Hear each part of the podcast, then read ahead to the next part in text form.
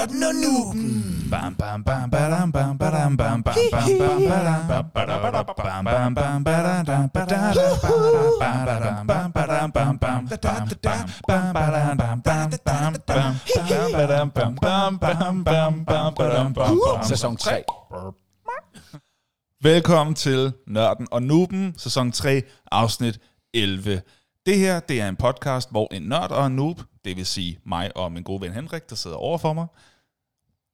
Ja. Ja, du behøver ikke sige noget. Nej. Nå. Øh, det, jeg kunne godt mærke, det var ikke den bedste øh, overgang der. Men, øh, men, men vi sidder, og vi snakker om forskellige øh, nørdede emner, og jeg har det som noob i foretagendet med at blive en del klogere undervejs. Nogle gange kan jeg byde ind med en lille smule, men for det meste er det Henrik, der har styr på de faktuelle ting og sager, og som kan gøre os alle sammen lidt klogere. Som bare er klog by default. Ja. Og, og det setup kan jeg godt lide. Så det er fedt at være her. det er fedt at være her, og vi har haft en øh, pause på en, et par måneder, lige på nær et enkelt øh, sommerspecial afsnit, hvor vi var ude og gå en tur med tvivlsom lydkvalitet. Ja. Men det var hyggeligt nok, og folk har egentlig taget meget godt imod det. Men der har været en pause på nogle måneder her i sommeren. Vi håber, I har haft en dejlig ferie. Velkommen tilbage. Nu skal vi finde ud af, hvad dagens tema her efter sommerferien det Skal vi handler ikke om. finde ud af det? Lad os gøre det. Hvad er dagens tema? Henrik, sig det så. Sig det så. Woohoo. Dagens tema til alle jer derude, det er dokumentar. Så øh, hvis du er i tvivl om, hvad dagens tema er, og du tænker, hvad er det, hvad er det, hvad er det, så var det det, jeg sagde før. Det er dokumentar. Det er det. Det står også på det, øh, den, altså der, hvor du har klikket for, Så. at, for at høre det her. Så. Så hvis du tænkte, hey, nu vil jeg gerne høre om Anders Sand, så skulle du måske have try- trykket på det afsnit. Vi har faktisk gjort det så smart, at vi har skrevet, Hvad temaet hvad er. temaet er på hver afsnit. Så måske er det lidt spild af tid, at vi fortæller, hvad temaet er. Men Måske er det også spild af tid, at vi har det her metalag, hvor vi taler om, hvor vi spilder tid, og vi faktisk har gjort det mere end en gang. vi er nødt til at... Det, der må snart komme ind, nogen ind ad døren, nu siger, stopper det." nu, nu committer I, om I gør det her, eller om I ikke gør det her. Og for det er spild af alles tid, at I snakker om, hvorvidt I gør det, eller ikke skal gøre det. måske kunne vi tale om... Men lad os lige overveje det scenarie. Det er i hvert fald dokumentar. Og hvis dokumentar. man har tænkt sig at høre øh, det her afsnit til ende, så er det følgende, det her, vi kommer igennem.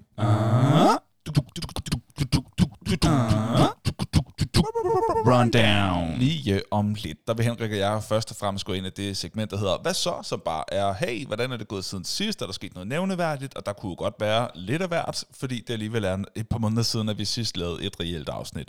Der er lidt forskellige ting og sager.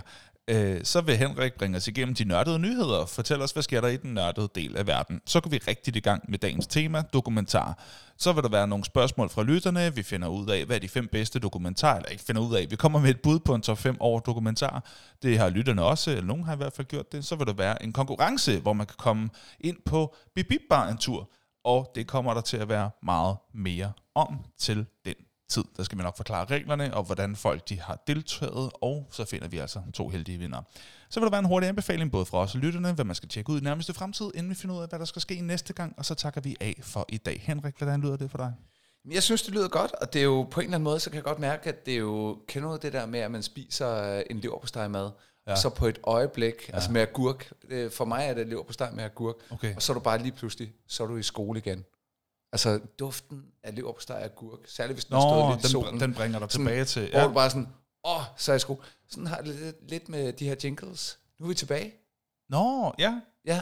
De jingles, og, og, jeg vi, vi producerer, er, i- er i som næsten, en, en, en folkeskole på stegsmad for dig. Ja, ja, ja, ja. Det, det, man bliver bragt tilbage. Nu, øh, nu er nørden og nuben. Hvor er det fedt. Vi er her. Det er vi. Og hvis man tænker, jeg vil egentlig bare gerne springe direkte til, vi jeg vil ikke høre, til... hvordan I har det. Nej, men det er fair nok, hvis man ikke vil, hvis man bare gerne vil springe hyggesnakken over og opdateringerne over, så kan man gå direkte til øh, snak om Hvad der sker næste gang. Ja. er det. Jeg vil skrive i øh, beskrivelsen af det her afsnit, hvornår vi går i gang med at snakke om dokumentar. Det kan man bare lige kigge efter. Men Henrik, lad os først og fremmest finde ud af, hvordan du har haft det siden sidst, og hvad der sker i dit liv. Hvad, hvad, så? Hvad, så? Hvad, så? What up? What's up? Henrik, hvordan går du og har det, og hvordan har din sommer været? Jamen, jeg, jeg, jeg har haft ni dage sommerferie, fordi... Øh, Hold da op. ja, ja, men, men, øh, det var også fedt. Øh, så vi, vi har været ude at rejse, der var vi i øh, Sydfrankrig lige præcis de ni dage. Men ellers har det Nå. været arbejde, arbejde, arbejde. Ja, hvordan var Øh, Sydfrankrig? Var det nice? Det var, det var, det, ja, det var, ja, det var det faktisk. Oj.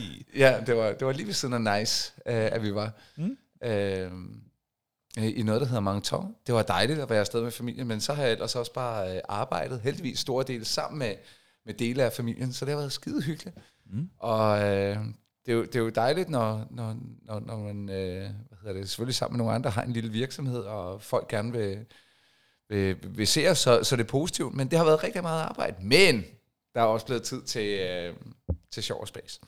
Så øh, jeg er begyndt at tage op igen og spille Pokémon Go. Altså virkelig meget der. Nå, hvad er virkelig meget for dig? Det er hver dag. Hver dag? Nej, ja, så fanger jeg lige En time om dagen? Nej, nej, nej. Det, altså, når man går og sådan noget, så, så når jeg går en tur med, med hunden eksempelvis, så sørger ja. man lige for... At, Kører på at- E4? Alt det der. Nej, ja, ja. Nej, nej, men det, der, der registrerer den det ikke. Men det der er det fede, det du har prøvet. ja, ja, det er faktisk rigtigt. Øhm, men når du er Pokémon Go, ikke, så er det sådan, at øh, så, så fodrer jeg lige min primære Pokémon. Når man skal fodre dem. Ja, er så det sådan en fodrer- Tamagotchi-agtig situation? ja, ja, så fodrer du den Åh, lige Gud. med tre bær. Så når den har fået tre bær, så følger den en. Og så når du har appen åben, ah. så registrerer den øh, de meter, du går, og så kan du udklække nogle æg og sådan noget. Hold Men, men, op. Hold da op. ja, ja, men, men det er meget skægt, og det er meget hyggeligt, og det viser sig, at øh, der, der faktisk er, jeg, tror, vi er... Sikke et commitment. Ja, ja, men, men, men det har også hjulpet lidt, at, at Albert, øh, min søn, til de af jer, der ikke kan huske det, øh, det er sådan en ting, vi hygger os med sammen. Ja, så okay. vi går og, og fanger de der Pokémons. Ja. Og så, øh, du har jo også en, en fortid i, i True North, og der har det vist sig, at der er ret mange af vores øh, teamledere, der også havde Pokémon Go. Så her i sommeren, der tog vi det alle sammen op igen, så nu har vi lavet sådan en intern Pokémon Go-gruppe, oh. hvor vi skriver til hinanden, hey, jeg er lige i gang med et raid her, har I lyst til at være med? Og okay. så fanger vi sådan nogle ekstra store Pokémons. Og man skal være fælles om noget af det også. Ja, ja, ja. Og, og der har været kæmpe events med Pokémon, så der var faktisk uh, her for et par uger siden, der var alt, hvad der er. Vi mødtes med flere hundrede mennesker i, uh, hvad hedder det, inde ved lang linje, Nå. hvor vi bare gik frem og tilbage, frem og tilbage, frem og tilbage, for at få en Kyogre og en Groudon Okay. og en Rayquaza. Okay, Ja, og så gik vi bare rated og rated og rated. fedt. Det er faktisk, det, det er rigtig sjovt. Så det er blevet til rigtig meget Pokémon-jagt, og det er bare super hyggeligt. Man er stadig ude at gå, man kigger selvfølgelig ned i telefonen, men det er i hvert fald noget, øh, vi, vi, vi deler på tværs, og så skriver man lidt til hinanden og siger, hey, jeg har fundet den der. Det er på mærkværdig vis lidt barnligt og helt vanvittigt hyggeligt. Øh, jeg kan virkelig godt lide Pokémon Go. Mm. Og så, hvad, hvad, jo, jo, jo, jo, jo. Det, har, det, hvad- jeg, hvad- har, hvad- jo, jamen, jeg har jo begyndt at spille uh, Red Dead Redemption igen. Nå ja, toeren, ikke? Toren, ja. Ja. Hvor langt er du i det? Hvor er, 20, du, 20 procent, 20 procent. hvor, hvor er vi i historien så? Jeg har lige, jeg, øh, det er jeg- de jeg få har- spil, jeg har gennemført nemlig. Ja, jeg har gennet nogle får på plads, og så var jeg lige sådan en kæmpe shootout. får. Ja, jeg var ude på min hest, og så skulle jeg samle sådan nogle får ind til en by. Oh. Ja, og derefter så var der bare sådan 50 øh, gunslingers, der, der kigger mok, og hvor jeg fandt ud af, at den her position kan jeg ikke holde, indtil jeg fandt ud af, at jeg, jeg faktisk var tvunget til at flygte til sidst. Mm. Øh, men jeg fik virkelig øh, taget mange ud. Men jeg, jeg, jeg, har virkelig, jeg har virkelig glemt, hvor godt et spil det var. Og jeg havde jo Ja. skrevet ud her med, i, i pausen også, fordi jeg, jeg tog det op igen, fordi der var nogen, der mm-hmm. talte om, jeg, jeg, jeg, Ja, hvordan, hvordan kom du lige i tanke om at, at tage det Jamen, op? jeg, jeg mødte nogen, som fortalte om det helt vildt begejstret, og jeg bliver så glad, når jeg møder mennesker, som er super begejstrede om ting. ja. Ja. Og så fik jeg sådan, ej for satan, det har jeg aldrig rigtig fået spillet nok. Mm. Og eftersom jeg kun har gennemført 20 procent, så er ja. det sådan, det er jo Der er masser af underholdning tilbage. kæmpe fantastisk spil, jeg, det jeg er bare det ikke har spillet nok. Du har nu har jeg lært at fiske. Jeg, Ja. lige, øh, jeg lærte at fiske her i forgårs eller sådan noget. Det var Ja, ja. meget hyggeligt. Ja. Bare fiske. Du har ikke engang sådan fået udvidet hele øh, kortet endnu, så der er steder, du slet ikke har besøgt. Ja, ja, Nå, det er vildt. ja. Hey, det gad jeg godt at prøve for første gang igen. ja li- ligesom Breaking Bad. Man kan kun se den første gang en gang. Det er rigtigt. Ja. Hvad mindre man er Alzheimer's. Er noget Nå, så kan du det hver aften. Ja, ja. Måske skulle man prøve. ah, Ej. ej. Øh, men, men Red Dead Redemption, og så fandt jeg jo ud af, fordi jeg, jo, øh, jeg, jeg tænkte, jeg skulle lige have nogle tips og tricks, fordi jeg synes faktisk, det var lidt hårdt Ja. ja. at starte op på noget, jeg havde glemt helt, hvordan fungerede. Ja, ja.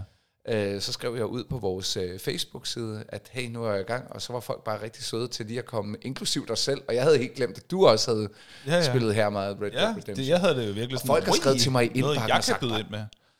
Ja. Folk har skrevet til mig i indbakken sådan, hey, øh, nu er du øh, spiller Red Dead Redemption, så øh, vil jeg bare lige sige, at øh, du kan gøre sådan og sådan. Ja, ja. Så det har været mega nice, så jeg, jeg kan mærke, at der er så mange ting at Har lave. du taget nogle af de øh, tips og tricks til dig endnu?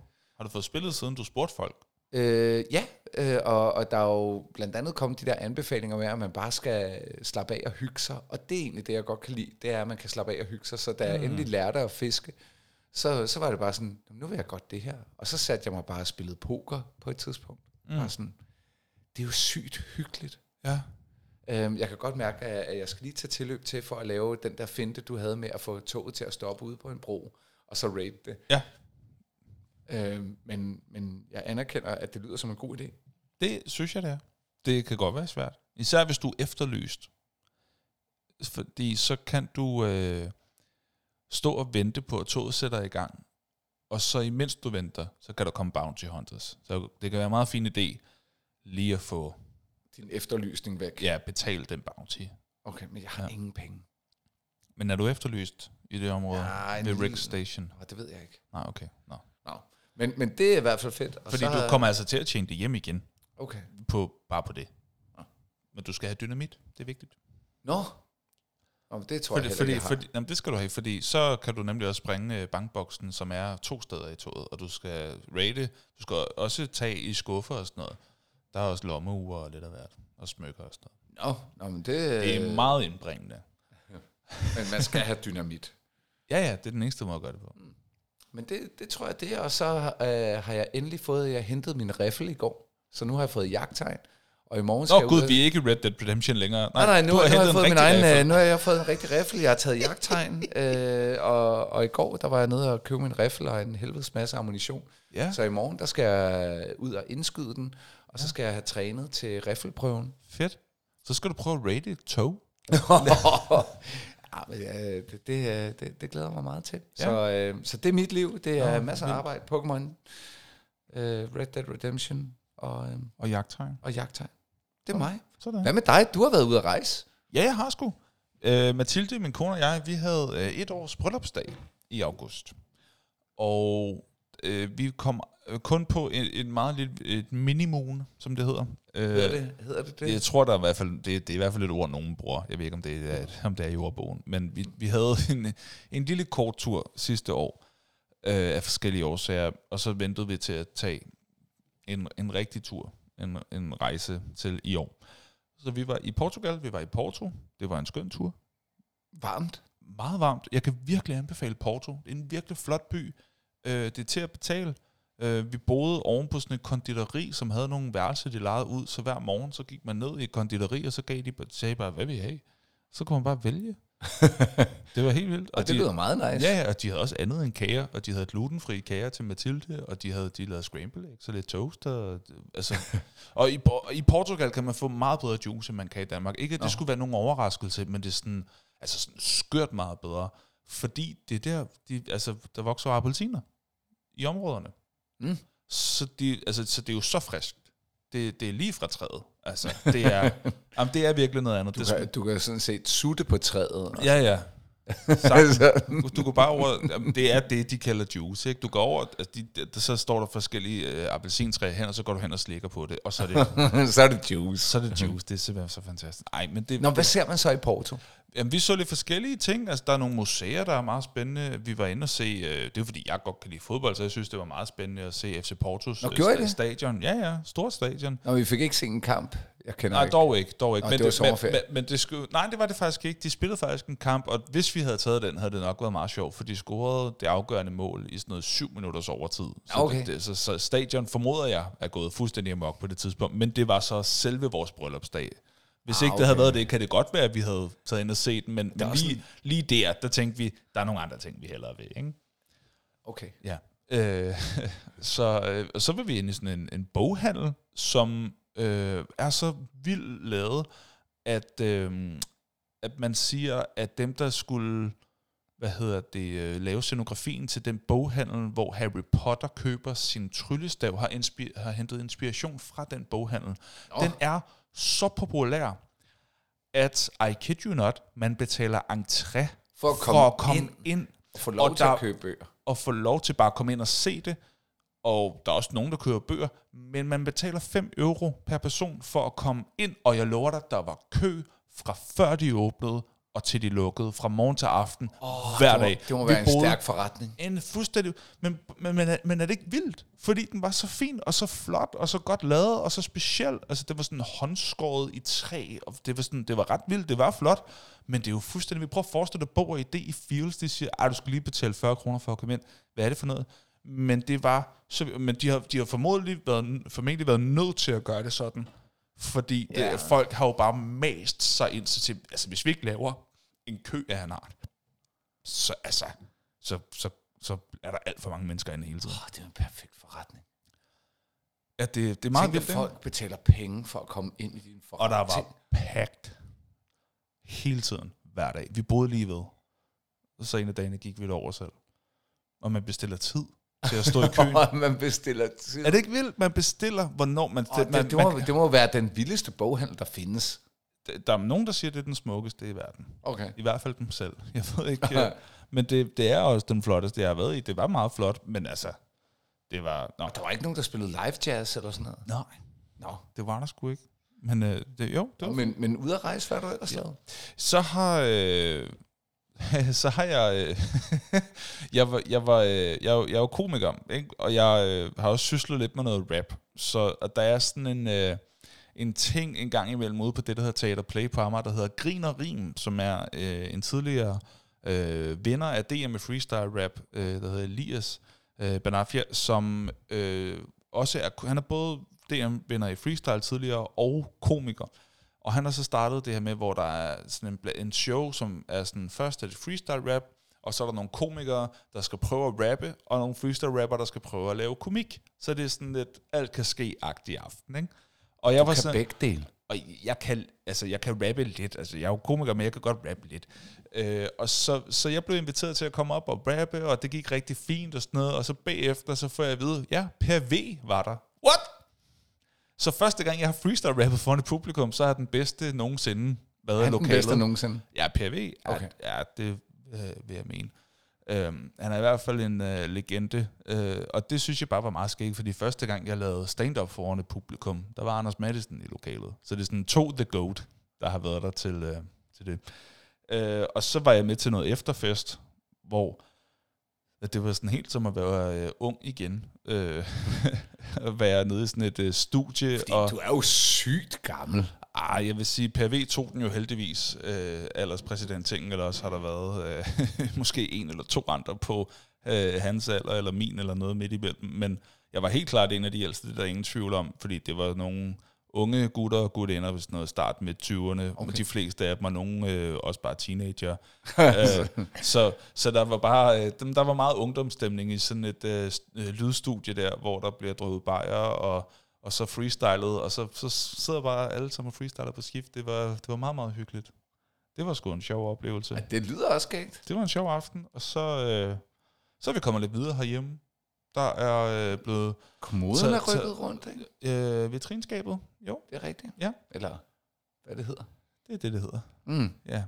Og øh, ja, vi, vi har fået rykket rundt på nogle ting, og der er blevet kommet, vi har fået udvidet vores skab, hvilket er dejligt, for det betyder, at der ikke er lige så meget rod, fordi der er noget, der kan få en plads. Mm. Ja, det er jo Det er rigtig rart. altid meget nice. Ja, det er sgu meget fedt. Så øh, overall, tingene går godt, synes jeg.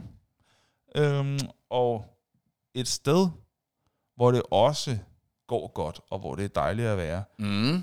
det er det her sted. Mm. Vi afbryder podcasten med et ganske kort indslag her. Det er nemlig sådan, at vi her i Nørden og Nuben er sponsoreret. Og det er vi simpelthen så glade for. For vores sponsor, det er... Ja tak. Og øh, det, er jo, det er jo utroligt. Vi har haft øh, Bibib Bar som sponsor igennem øh, ja, mange år, to år. To år, tror Ja, jeg. ja, det, og, øh, og det er ikke blevet mindre fantastisk, faktisk. Så øh, lige kort, Bibib Bar, hvis du ikke har været der, du lytter til det her for første gang. Bibib Bar er en bar i København, og det er ikke bare en bar i København, det er den bedste bar, du kan komme til overhovedet i Danmark. I hvert fald i, ifølge os, og jeg tror også mange Yes. andre. Fælledvej 7. Fælledvej 7. Og ikke nok med det, så er det en bar, men det er også en arkadehal. Og du kan komme ind, og så kan du spille på maskiner, og stemningen, og duften, og menneskerne.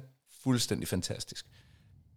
Og jeg vil også sige, et velassorteret både cola og ølkort og drinkskort. Yes. Det er, det er toppen af poppen. Hvis du går tørstig rundt, så er det din egen skyld. Jeg tager det din egen skyld eller pengepunkt. Hvad, hvad vil jeg? Men det der også er i det, det er, at øh, vi er jo ikke bare sponsoreret. Det er jo faktisk også et sted, vi elsker at frekventere selv. Mm. Og faktisk for, for nylig, så, øh, så, så var jeg i arrangementsudvalget på øh, min gamle gymnasies øh, reunion arrangementsgruppe.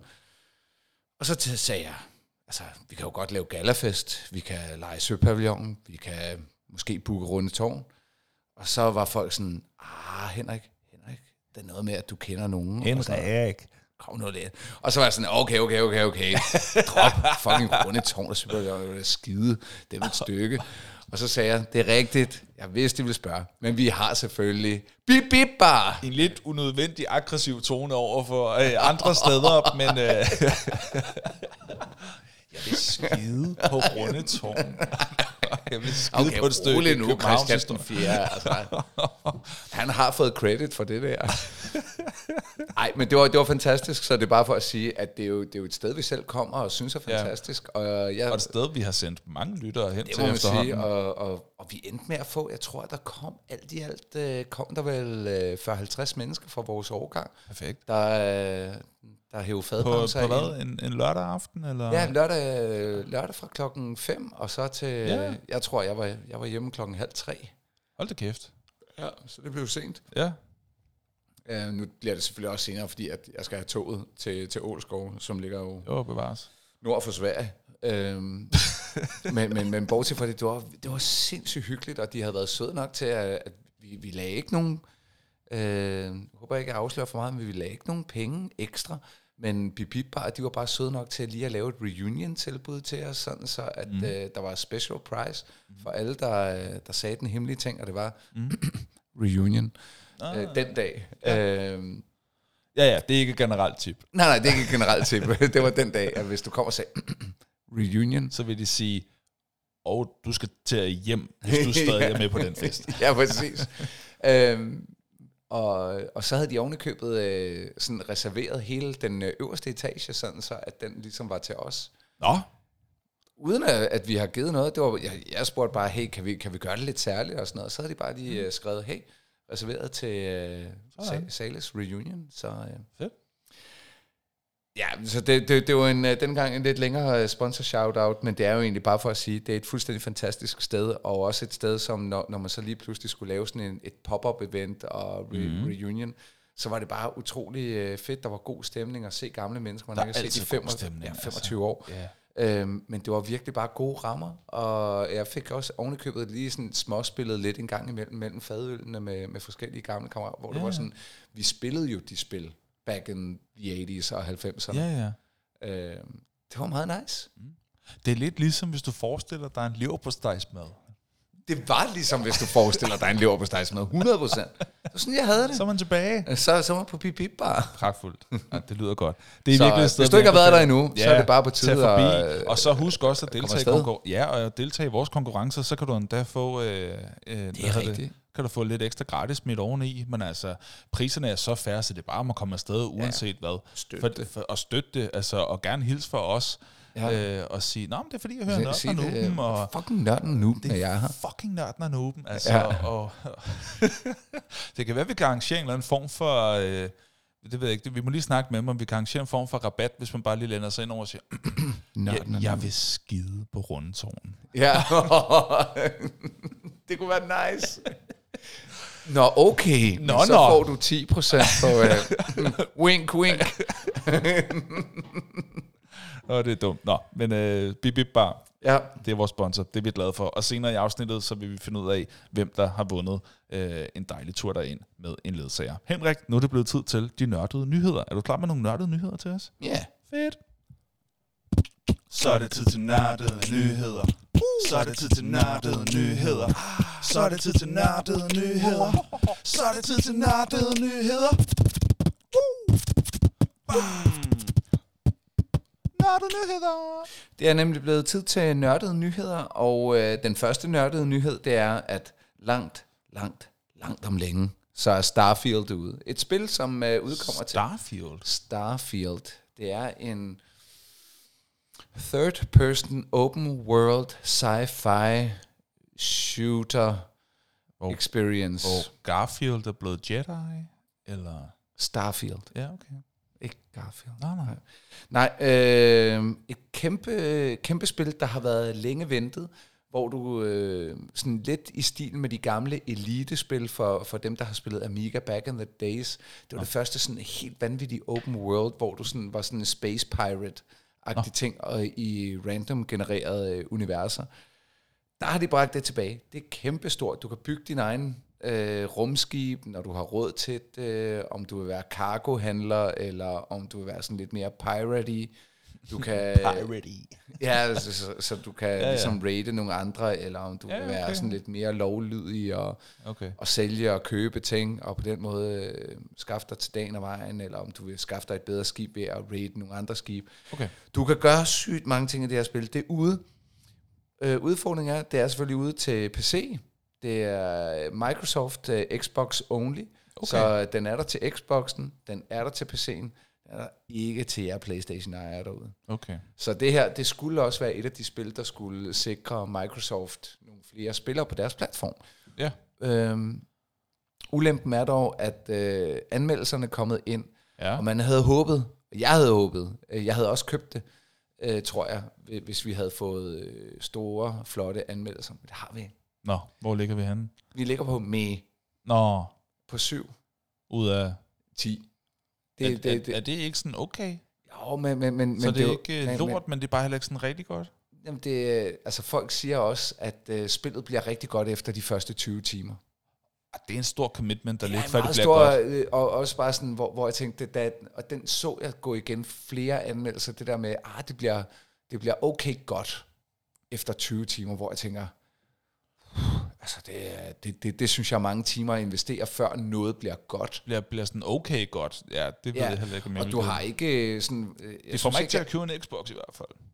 Nej, og, og, og det tror jeg også, at det, der, der bliver udfordringen. Til gengæld, så kan man sige, at rigtig mange sites lige nu øh, flyder over med, du ved, tips og tricks, og jeg har på fornemmelsen, Okay. at de jo sikkert patcher det og opgraderer Hvad vil det sige?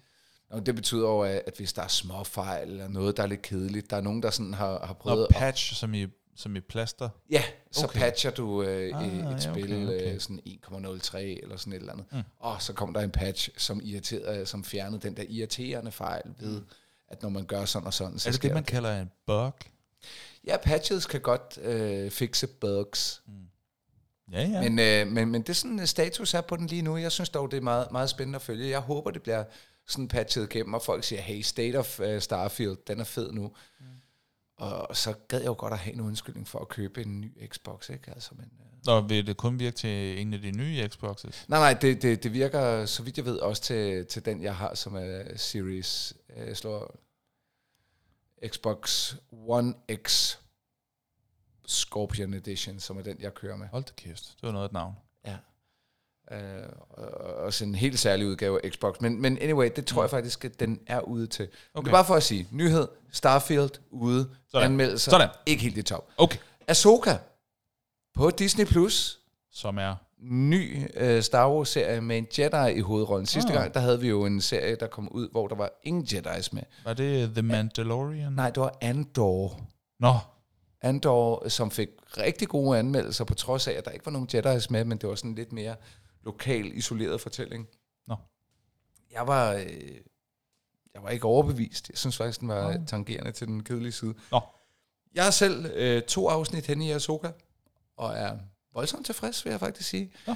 Øh, der er mange, der siger, uh, jamen, du skal have set Clone Wars eller Rebels, altså nogle af de andre sådan, animerede serier for at få noget af det. Det kan jeg formentlig godt forstå. Det, det er jeg slet ikke i tvivl om, at det giver mening Mm. mm. at se nogle af de serier. Men isoleret set synes jeg, at øh, Ahsoka lige nu har en produktionsværdi og en, øh, en måde at, at portrættere Star Wars-universet, som er Star Wars-universet værdigt. Det, Mm. var, det er nice, men den er ude, og angiveligt afsnit 4, som jeg ser frem til at se, det skulle være ekstra godt. Afsnit 5 åbenbart også. Så øh, som vi har set tidligere, så, så bonger nogle af de helt store afsnit ind øh, lidt senere, hvor man får sådan en agtig mm. følelse.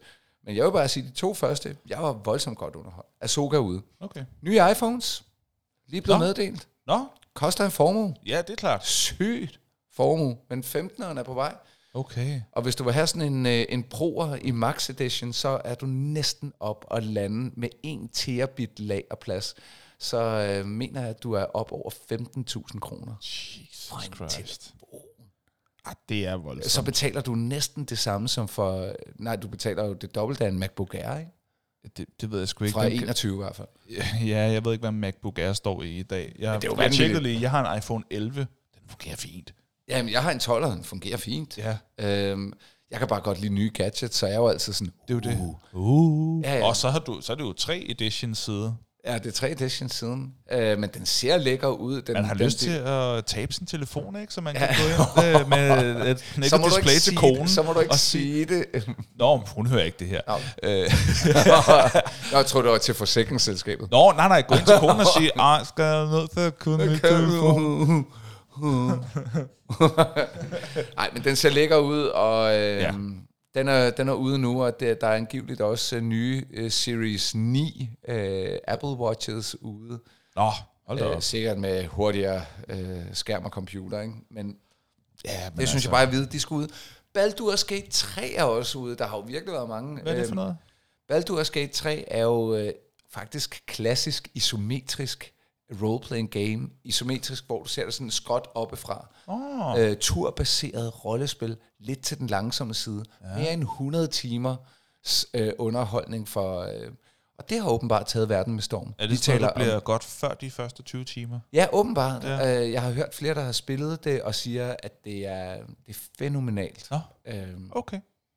Vi, vi, vi taler også om anmeldelser, der er kommet ind nu. 10, 10, 10, 10, 10, 10, 10. Nå. Nogle enkelte nier. Når du siger anmeldelser, hvor læser du anmeldelser henne? Er det på IGN, eller? Ja, det, det er selvfølgelig på IGN, det er GameSpot, det er Game Reactor, det er i aviserne. Det er faktisk, altså okay, det, det, hvis- hvis, øh, hvis man er noob, nu, nu går jeg lige lidt off-script ja. ja. her, hvis man er noob og tænker, hvor fanden får jeg troværdige øh, anmeldelser af spil henne?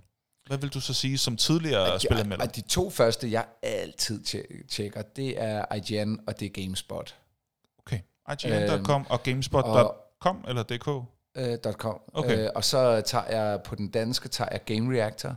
Ja. Øhm, Er det et site, eller er ja, ja, det, det er eller et site. GameReactor.dk. Okay. Er der en Øh, avis, man også godt kan regne med, har nogle anmeldere, der er at men, men, til? men, men, pointen er, typisk så øh, alle aviser har typisk deres anmeldelser bag paid walls. Ah, ja, okay. Mindre du øh, er blandt de første 100 eller sådan noget, der læser dem. Det, det har jeg opdaget med, med Berlingske, men nu har jeg så Berlingske abonnement. Ja, okay. Øhm, men, men i gamle dage, der var det sådan, at hvis du var blandt de første X, så Mm. kunne du læse artiklerne på Ja, gratis okay. på Berlingske. Oh, apropos X.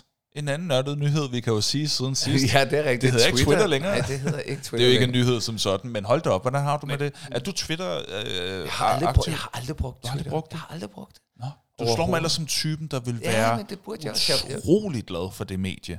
Eller Jamen, i hvert fald jamen jeg, jeg, jeg føler mig det. også lidt udenfor, fordi jeg ved, at der er rigtig mange... Du går øh, enormt meget op i politik, og Jamen, du går op i øh, spil, sta- og der er statskundskaber er der og- utrolig meget af. statskundskaber og djøffere, som jo Ja, ja, ja. Er, er min uddannelse, øh, har jo historisk set været meget glad for Twitter Ja. ja. og journalister og sådan noget. hvorfor, hvorfor har det aldrig... Øh, har, altså, ja, har jeg en ved ikke, hvorfor jeg, jeg... Ja, jeg har Du har været inde og kigge? Ja, ja, men, men, men jeg kan simpelthen ikke... Øh... Nå, nu ved jeg hvorfor.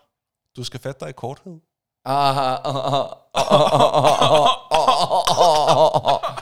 Øh, ja, eller også så synes jeg bare, at det er et vildt kedeligt format. Ja. Ja.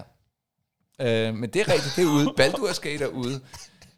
Der er blevet lanceret nye Lego-sæt til, til julesalget. Så sidder du irriteret, der ikke er en øh, uge, hvor var det sejt sagt. Patrick, knap. nej, nej, nej, det er faktisk ikke. Nej. Øh, Nå. men der er nye Lego-sæt ude. Vi Ja. er jo stadigvæk i gang med den nørde nyhed, Det er klart. og det er jo fantastisk. Yes. Øh, et Lego-sæt, som jeg har kigget ekstremt misundeligt på, Ja. øh, som lige er blevet released, det er øh, Lego Harry Potter Gringotts-banken. Uh, Holy fuck, det ser nice ud. hvad koster sådan noget? 3.000 mand. What? Ja, ja. Det, det er jo en femtedel af en ny iPhone. Ja, det er også kæmpe Lego-sæt. Ja, hold da kæft. Men Lego er blevet generelt gode til at lave sådan nogle mega nice store sæt. Jeg Ja. drømmer jo stadigvæk rigtig, rigtig meget om, at de vil lave sådan en Ultimate Collectors Edition af er jo, det er jo, Tårn, når Tony Starks tårn. ja. Ja. Åh, det er... Det vil være... Altså, jeg kan bare mærke, bare ideen om det tårn, det, det, det vil jeg elske. Okay. Men jeg vil sige, Gringottsbanken, nej, den er lækkert lavet. Den er i to etager, så den har Hvor sådan meget en... fylder sådan noget her? Rigtig meget. Altså, Den, hvor meget er rigtig meget for et den, Lego ja, sæt? den, den er formentlig lige så høj som den plante, du har stående på øh, din kommode. What? Det er et vitrinskab, Jamen, men ja. ja. Ja, den er lige så høj, og så er den, Det er øh, vel- bredere, den det- er bredere er end den der blomsterkrukke. Nej, det der, det er 70 cm. Jamen, det er da også næsten. Nej, der mangler 30 cm. Jamen, De sagde ikke, det var en meter. Nej, men, næsten så er du Ja, men det er også 90. over 70, det der. Det er højere end 70 cm, vi er oppe i det. 68. Altså, jeg har, jeg, jeg, jeg har en tomstok lige derinde. Skal vi gøre det? Nej. Du er ikke gør helt det sikker? Nej, Nej. okay. Jeg vil sige 72. Vil du det? Jeg vil sige, at vi er oppe på 80. Det er vi ikke. Så henter du den der, Så, så, okay. underholder jeg lytterne imens. Det er godt. det er nu, nu, nu er den på. Uh, det, det er det mest udvidet og dumme. Nej, og nu er Pat, Patrick ved at dø, fordi han stikker tommel, uh, store tåen ned i sin uh, stikkontakt. Det skal man ikke gøre, når man har våde tæer, det har jeg altid sagt. Men uh, så kan jeg jo uh, sige, at uh, lige nu har Patrick tommestokken fremme, og ganske rigtigt, den lander på en rigtig flot 72. Jeg har ret. 65. 65. Jeg havde ret. Nej, hvor er det fryd. Det er faktisk fryd. Ej, du kan ikke uh, rive i den plante nu. Nej, hvor er jeg god. Åh, oh, det var sådan en sejr, man havde brug for. Nå, men Lego Harry Potter sæt er ude. Og så har jeg den sidste nyhed til jer. Øh, Så tror jeg også, vi, vi har trukket den her nyhed. Dum så langt, konkurrence, det der. Dum konkurrence. Ja. Det er jo, at FIFA har jo skiftet navn. FIFA, computerspillet FIFA, fodboldspillet, oh, ja. har jo skiftet navn nu til FC øh, 24. FC. Ja, Football Club, eller øh, Er det, er det ikke FC EA? jeg tror bare, det hedder, jeg tror, det kommer til at hedde FC 24, Nå, okay. eller og FC 25. Nå, okay. Hed, skulle det ikke hedde noget med EA på et tidspunkt? Jo, men det hedder jo altid EA, det er jo, Nå, men jeg troede helt oprigtigt, det var en del af sådan navnet. og det tror jeg ikke. Det synes jeg, du Øhm, havde sagt, faktisk. så har jeg sagt noget forkert. Nå. Nå, men anyway, det udkommer jo inden længe. Ja. Og jeg kan bare fortælle, at det er lige blevet øh, offentliggjort, hvem de fire, hvad kan man sige, højst rated spillere er i uh, spillet. Ja. Du får et gæt, fordi du er den, der ved mest om fodbold. Hmm. Øh, mandlige fodboldspillere. Ja. Fire højst rated i uh, Ultimate Team i uh, det kommende FC 24, som selvfølgelig bygger på motoren og indsigten. Mm. Og alle de tidligere FIFA-spil, om end det ikke længere hedder FIFA. Okay. Fire højst rated. Ja. Jeg gætter på øh, Mbappé. Okay, det er flot. Det er øh, korrekt. Ja. Hey, så fik vi en quiz alligevel. Så gætter jeg på Kevin De Bruyne. Flot. Så har du to ud af fire. Holy shit. Erling Haaland. Nej, det er tre ud af fire, hvor er du syg. Har, sidder du og snider? Nej. Nå, okay. Så, hvis du rammer den sidste, så, så, øh, så må du godt give dig selv Mm. den der Er klappe. det, er det fjerdepladsen? Jeg skal gætte. Nej, faktisk så, øh, du, du har ramt nummer et, det var Bappé, tre Erling Haaland, fire øh, Kevin De Bruyne, så du mangler nummer to. Jamen altså, normalt vil man jo sige Messi. Jeg ved bare ikke, om de stadig vil have ham så højt. Mm, mm, mm, mm. Hvem fanden? Okay, jeg gætter på Messi. Det er ikke Messi. Det er ikke Messi. Og det er heller ikke Ronaldo. Nej, det vil, nej, det vil jeg godt vide. Øh, lad mig lige se en gang. Er der en... Hvem fanden glemmer jeg? Hvem tænker jeg ikke på? Det er ikke Bellingham allerede. Det er ikke Okay, øh, kommer fra noget, der hedder Liga F. League F. Nå, men så kan det være, at det er fordi, det er en kvinde. Alexia Nå, Put- Putelas. det er den bedste kvindelige. Du sagde, Nå. det skulle være mandlige. Nå, men det var fordi, jeg vidste Nå. ikke, at Alexia ja, ja, var... det er den bedste kvindelige fodboldspiller i verden. Ah, så, havde jeg dem. så havde du den. Nå, hold da kæft. Nå, giv dig selv den der klappe Det til. kan jeg lose, ikke? Ja. Au. Au, au, au, au. øh, hvor fanden har vi dem hen? Jo, dem har vi lige her. Hey. Nå, hvor dejligt. Nå, det var da dejligt med en lille quiz, man kunne noget med. Ja, nå, nej, det, det, det var næsten tangerende til imponeret over. Det, var da Det er flot. faktisk enormt rart. Jeg Men det var lidt det var redemption nørdede Lige nyheder. efter at have gættet altså 25 cm forkert på en stueplante, der er stået. Ja, nu har jeg ikke lyst til at sige, hvor langt væk den er fra, for det ved jeg åbenbart ikke. nej, nej. Men det er 1,30 meter cm. Nå, okay. Skal vi måle? Tusind tak for det. Og så synes jeg også, vi skal til at komme i gang med dagens emne, som jo altså er dokumentar. Er du klar til det? Her to timer efter vi startede. Nej, jeg tror, Nej, det er ikke- der er gået, Nej, der er gået du 40 fjoller, minutter. du fjoller. Godt, det er små 40 minutter. Kræftet med, du fjoller. Lad os gå i gang. Lad os gå i gang. Lad os gå i gang. Uh-huh. Sådan. Og Henrik, vi starter selvfølgelig altid med en definition, så jeg skal bede dig så kort og præcis som muligt at forklare, eller ikke forklare, men svare på spørgsmålet, hvad er dokumentar? Det er ingen, der ved. Øh, det, det er jo... En mand, der giver op. Han giver op. ja. Jeg ved det ikke. Nej, men, men det må jo være... Det, det, det her det er måske et af de emner, vi har haft, jeg ved, hat og briller om. Øhm, men, men jeg vil sige, hvis jeg skal bare lige rive noget af røven, så vil det være noget i stil med ikke betalte skuespillere, ikke? Nå, jo, Nej, nej, eller ikke skuespillere, altså rigtige mennesker, Ja. Som der er nogen, der følger. Øhm, Ja. det, det, det er ting, der sker ægte, så det er ikke reality. Altså, det er jo ikke mm. ægte. Nej, nej. Jeg ved godt, de kalder nej, det, for det er jo ikke meningen, du skal sættes i en øhm, opstillet situation. Nej, nej, så, så du filmer noget, der sker, Ja. og så klipper du det sammen, ja. og så er det det, der sker. Så man kan, ja. Det tror jeg er fint. Jamen, det... Hvil- Hvilke, øh, okay, men der findes jo forskellige slags øh, dokumentarer, ikke? Øh, hvilken, altså, hvilke undergenre findes der? Sygt mange. Hvad, hvad kan du off top of mind? Okay, øh, helt klart undergenre, det må være true crime. Det, det har vi jo Det er haft. klart. Ja, det har vi haft for ganske nylig, eller ikke for ja. nylig, men i hvert fald i forhold til, det er ikke så mange afsnit siden, at vi har haft om uh, true crime. Nej, øh, og så er der sportsdokumentar, den er også populær. Det er også en stor en, sindssygt, den er stor, ikke? Øh, true crime, sport, så viser det sig jo, øh, må vi jo nok øh, erkende, at der er rigtig mange dokumentarer om gaming. Nå, Ja, okay. det kan jeg bare sige. Det er, det er en seriøs subgenre. Mm. Og øh, nu må vi jo se, men nok også den, jeg ved mest om. Okay. Fair nok. Øhm, sport, gaming. Og der er også rigtig meget behind the scenes reality, ikke? Jo, Både på, på film, serier. Øh, det, det, det vil sige behind the scenes. Mm. Kan du komme på nogen? Nu begynder jeg at løbe tør efter fire subgenre. Jeg kom sådan i... Militær. Ja, Ja, den var der en del af. det er der helt klart. Sådan Det her, er- øh, mød det her lands specialstyrker. Ikke? Jo, jo, jo, helt klart, helt klart. Øhm, der er også den, der hedder mockumentary. Så er det, så er det sådan, men det er ikke så meget en undergenre, som det er en blandingsgenre, hvor du ligesom... Sådan en bastardgenre. det kan man godt sige. Det er sådan et, hvor, du, hvor, hvor det er en dokumentar, men den er fiktiv. Så det vil sige, det er sådan en, at man laver en film, som om det er en dokumentar, men det er alt sammen fiktivt. Mm.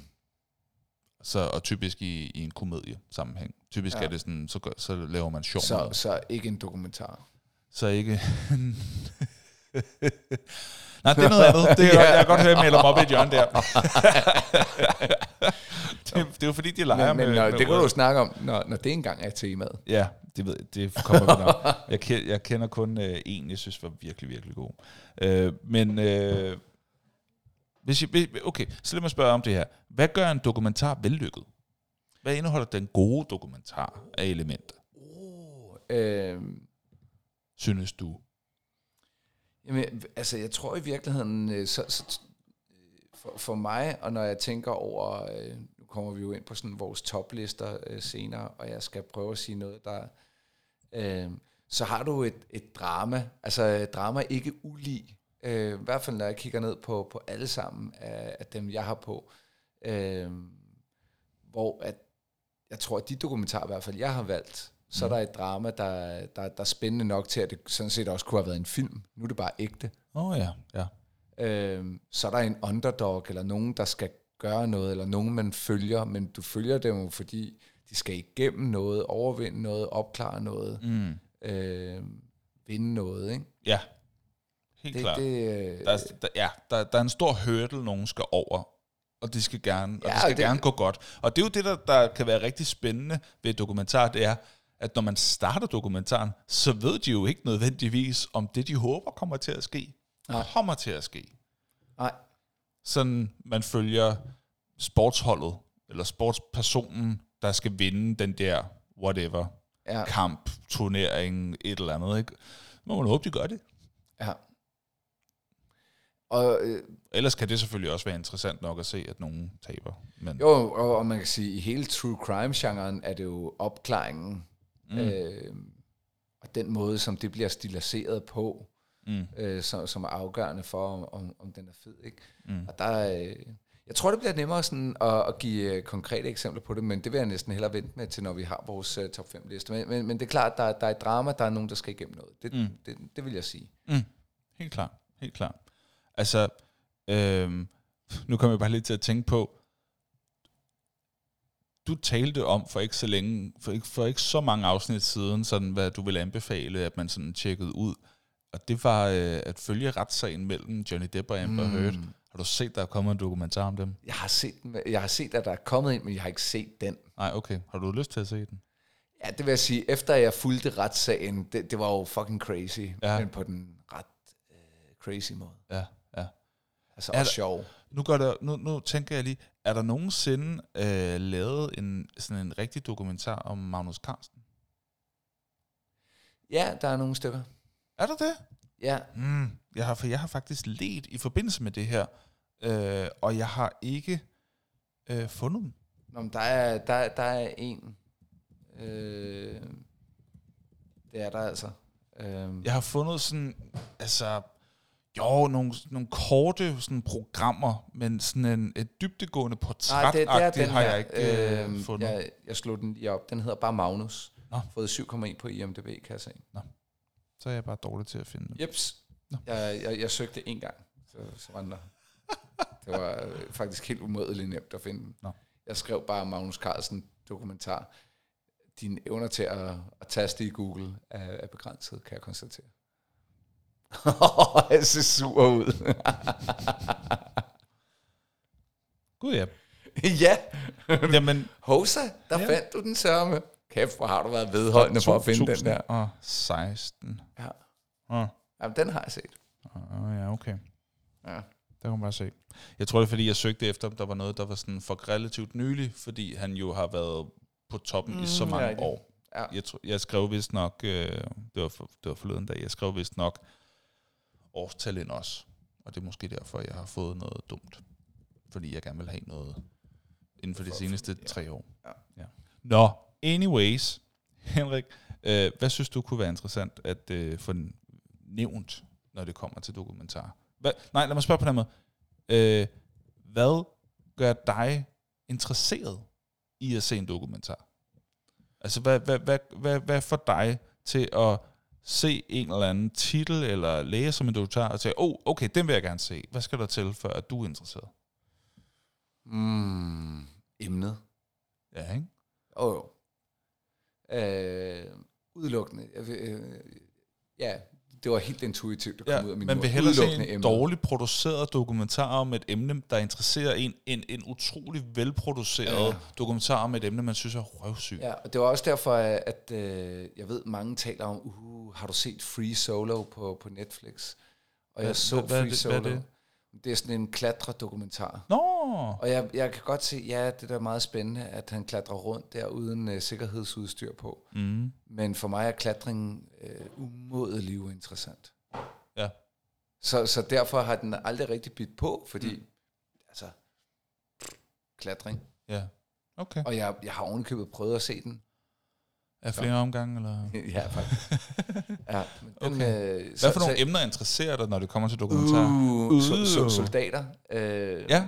Det synes jeg altid Ja. er sjovt. Øh, Der, der er rigtig mange af dem der, øh, hvor man følger sådan nogle special forces fra Mm. forskellige lande, og, og sådan noget, særligt USA, Rangers og Navy Seals og, og sådan nogle ting. Uh-huh. Øhm, så det vil jeg sige, soldater er sjovt. Men, men gaming-dokumentar har jeg set en del af. Okay.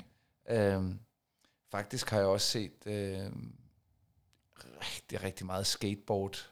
Øh, men, men det er jo sådan nogle skateboard reels, men der er også lavet noget, der, der sådan er lidt mere dokumentarisk. Skateboard er noget for dig. Ja, Nå, velproducerede skateboard-videoer. okay. Ja. Øhm, og så tror jeg, ja, det, og så, så sport-dokumentar. Det, det har jeg Ja. ja. lige fået set en, en chat af. Der, der falder skateboarding vel egentlig også ind under. Jo, det kunne man vel mene. Ja. Det, det, det, det vil være det. Øhm, Ja. ja. så, så har jeg en, men den, den kan vi tage, når vi kommer til listen, hvor jeg tænker, åh, oh, den var fandme god. Ja, Den, fair nok. den elskede jeg. Fair nok. Henrik, øh, altså nu stiller jeg jo spørgsmål og sådan noget, men det kan også være, at vi bare skal lade lytterne gøre det. Lad os gøre det. Skal vi ikke bare Jo. tage nogle øh, Åh, lytterspørgsmål? for helvede, altså. vi tager nogle spørgsmål fra lytterne. Så er der spørgsmål. Spørg, og så svarer vi. Spørg, og så svarer vi. Hvad vi ved. Spørg som hvad som helst. Vi svarer så godt, vi kan. Det gør vi nemlig. Øh, der er blevet... Øh, ja, vi har spurgt jer, hvad I har spørgsmål til os, og der er kommet lidt forskelligt. Øh, der er for eksempel øh, Rasmus på Instagram, der starter, med, der starter med at spørge, er I nogensinde oprigtigt blevet rystet af en dokumentar? Og hvis, hvilke? Er du nogensinde blevet rystet? Nej. Nej. Det kan jeg ikke huske. Jeg tror, jeg er blevet rystet af sådan nogle øh, TV2-dokumentarer om forholdene på et, et øh, sådan ungdomshjem øh, hjem på et tidspunkt. Mm, det er rigtigt. Det var sådan en afsløring. Det havde lidt en Operation X-vibe. Ja, men, Så hvis det tæller med, så kan jeg godt blive rystet over, hvordan nogen har behandlet andre. Øhm, det er rigtigt. Operation X har sådan noget. Hvis det er dokumentar, så har de lavet det er sådan nogle afsløringer. Det er jo sådan en journalistisk afsløring. Ja, det er mere det, ikke? Øh, så så, så den, den tæller nok ikke. Men der, men der er jo også... Men det er heller ikke, fordi det var Operation X. Det har bare sådan lidt en vibe af, at der skal ske en afsløring, for det er jo journalisterne, der ligesom ja. øh, laver det. Øh, og det med skjult kamera og sådan nogle ting. Mm. Øhm, så der har været noget med det, og så har jeg set noget true crime, som har rystet mig. Øh, ja, for mig har det noget at gøre med, hvordan mennesker kan behandle andre mennesker, altså hvor, hvor vanvittige de kan være. Men jeg kan ikke komme i tanke om specifikke titler, Nej. må jeg sige. Det har jeg heller ikke. Men tak for det, Rasmus. Rasmus han spørger også, øh, ja okay, er I nogensinde faldet for en mockumentary? Øh, og her øh, foreslår han selv øh, Cannibal, Holocaust og Blair Witch. Du har set Blair Witch, Jeg har set Blair Witch. Den vil jeg jo... Øh, det, det er jo så med skuespillere. mm. Øhm, den synes jeg, jeg kunne virkelig godt lide Blair Witch, men jeg, jeg, jeg ser den bare ikke som en, en dokumentar. Den var jo sat Nej, op nej, nej, som nej, men op. han siger også mockumentary. Altså, det er jo ligesom Ja, filmet, ja, som okay. om det er, Det er ægte, men det er det ikke. Så, så skulle man anerkende det som en su- subgenre, og der kunne jeg godt lide uh, Blair Witch. Jeg Ja. synes, den var rigtig god. Kender du Cannibal Holocaust? Nej, Nej, det gør jeg heller ikke. Øh, men jeg kom til at tænke på uh, mockumentary. Uh, Jeg har en, jeg tror, jeg tror at alle så uh, Bowling for Columbine back in the days. Er det en Øh, mockumentary? Ja, det vil jeg sige. Øh, Borat er tæt på. Er Bowling for Columbine en mockumentary? Nej, det ved jeg ikke. Men det er i hvert fald ikke en klassisk øh, dokumentar. Øh, han, nu kan, jeg- har jeg glemt, hvad instruktøren hedder. Michael Moore? Ja, Michael Moore. Altså, det var noget, jeg så i skolen, øh, og det var, det var lidt rystende. Ja. Ja. Men så, så, så den rystende. Han har også lavet en mere, hvis navn jeg har glemt. Det var den der Det var om den 9-11. Om, om 9-11, ja. Den hed... Og hvad hed den? Michael Moore, jeg kan lige finde ud af det. Nå, men, men øh, hvad var spørgsmålet? Spørgsmålet var, om, om vi nogensinde var faldet for en mockumentary. Nej, ikke faldet for. Altså, Fahrenheit 9-11. det- Fa- Fahrenheit 9-11. Ja. Ja. Jeg tror, at det er fordi Michael Moore er øh, anerkendt for, at han, han har altså mere end almindelig skarpvinklet øh, interviews. Det må man sige. Ja, ja, det er jo Øh, ikke altså, så super den, den, objektivt. den, nej, den er nemlig ikke Det- det er jo- objektiv, og det er jo... Det er jo manipulerende, øh, manipulerende meget af det, ikke? ja, Ja, ja. Der er ingen tvivl om, at der er en særlig vinkling på, ja, men og det er, en, derfor kan det stadig være- Vinkling. Nå, jamen, Ja, helt derfor klart. kan der jo stadigvæk være... stadig være interessant, og der kan jo stadig være grader af sandhed i forskellige ting. Ja. Helt klart, helt klart. Flere spørgsmål? Øh, jamen, jeg vil faktisk også gerne lige svare på den der mockumentary, ah. fordi nu fik jeg jo så lige lejlighed til at nævne, at en af de sjoveste film, jeg nogensinde har set, var en mockumentary. Seven Days in Hell er noget af det sjoveste, jeg nogensinde har set. Det er, det er hvad hedder det, øh, det er sådan en, en mockumentary om en uh, tenniskamp, uh, der bare ikke vil slutte. Det er ham, der Den har jeg set. Hold kæft, den er sjov. Synes du også, den var god? Jeg synes, det var sygt sjov. Ja. Så den er hermed anbefalet. Det er, hvad hedder det, ham, der spiller øh, en af hovedrollerne i Game of Thrones. Ham, der ender med... Ja, ja, det er Jon Snow. Jon Snow, ja, spiller en af hovedrollerne i Seven Days Og Hell. så er det ham den anden, der også... Øh, åh, jeg kan ikke huske, hvad den hedder. Nå, Nå, men, men- den er fed. Ja, det behøver vi ikke at, at finde ud af mere øh, om, men i hvert fald, Seven Days in Hell er noget af det sjoveste, så hvis du ikke har set Seven Days in Hell, og tænker, jeg skal se et eller andet skægt, og noget, der er lidt syret, lidt skørt, så vil det højst sandsynligt være noget for dig. Tusind tak for det spørgsmål, Rasmus. Og så er der flere spørgsmål. Der er et spørgsmål her fra Christian. Christian han spørger, er der nogen lande, der kan lave dokumentarer som englænderne? Edinburgh, Team, øh, hvad står der? Øh, TLME, Team, øh, Ditching for Britain, en perlerække af herlighed. Hvordan har I det med at dramatisere dokumentar? Okay, så der er flere spørgsmål her. Øh, er der nogen lande, der kan lave dokumentarer så godt som englænderne? USA. Øh, Ja, det synes jeg nu nok. Jeg synes, englænderne kan lave gode dokumentarer, men jeg anser ikke dem for at være, altså, at det sådan er deres felt. At det skulle være så meget bedre end alle andre. Det har jeg aldrig tænkt over i hvert fald. Ja, heller ikke. Så det må jeg sige, den kan jeg ikke helt følge, men det kan jo være, at, øh, at han kan liste nogen op over for hinanden, og så jeg kan sige, ja okay. Men umiddelbart, så vil jeg sige, der er masser af lande, der kan lave dokumentarer som englænderne. Øhm, og så, hvad hedder det, så spørger han, hvordan har I det med at dramatisere dokumentarer? Jeg er ikke helt sikker på, hvordan det spørgsmål det skal forstås. Nå, men, men, Men, det er formentlig noget med, at hvis, hvis noget bliver for dramatisk. nej, dramatisere, jeg tror, at det er et spørgsmål om, at man bruger skuespillere til at reenacte. Nå, måske. på den måde, det kan godt være. Det er, når du dramatiserer, ikke, så bruger du skuespillere til nogle ting. Ikke? Jo, jo, så når du rekonstruerer det, tror du, det er det, der menes? Ja, og, og s- Okay, ja. Så lad os bare tage den. Hvis- det er det, der menes med at rekonstruere men det, situationer. det, det, det synes jeg er nederen. Synes du? Hvis det er det, der menes, så synes jeg, det er nederen. Ja. Øh, jeg kan godt synes, at det nogle gange kan være meget fint, at, at man ligesom giver et billede af, eller bud på et billede af, hvad det, hvordan det kan have set ud. Øhm, så det ikke kun er en person, der sidder i en stol og taler. Hvis det er nogen, der skal fortælle om noget, der skete engang. Mm. Hvis det sådan er historisk, og man ikke har billeder fra det, så synes jeg, det kan være fint nok. Mm. Hvis det er noget, hvor man ligesom starter et sted, så skal man følge nogen, så synes jeg, det ville være mærkeligt, hvis man ikke bare viste det, altså bare i, kronologisk tid. Øh, men jeg synes, det er fint, hvis mm. det er noget, hvor man, man ikke har andre billeder og andre muligheder, fordi ellers så kan det altså godt blive tungt at se nogen, der bare sidder i en stol og taler. Øh, men det kan jo også noget, der er jo også nogle gange, hvor der så er nogen, der ligesom øh, viser rundt i et lokale og siger, at det var herover at det her skete, eller så stod vi her og gjorde sådan, eller jeg kan huske, at jeg sad her og så whatever. Altså, de ligesom genbesøger et sted, og så de fortæller ved at pege og, og sige, hvad der er sket. Men altså, jeg har ikke noget problem med det, men jeg kan godt synes, det er for meget nogle gange, at, altså, at det godt kan tage overhånd. Um, så en, en, en sund balance, måske. Mm. kan jeg godt være med på. Det vil være mit svar. Mm. Ja. Så lad os se, om det ikke også der skulle være et spørgsmål inde på øh, det gode Facebook. Lad os se en gang, det er jeg ret sikker på. Øh, der er et enkelt, det har så ikke så meget med øh, dokumentar at gøre. Det er Lasse, der spørger, hvordan går det med jeres investering i Pokémon-kort? Er de stedige i værdi? Så kigger jeg over på dig. Nej, de er, de er faldet.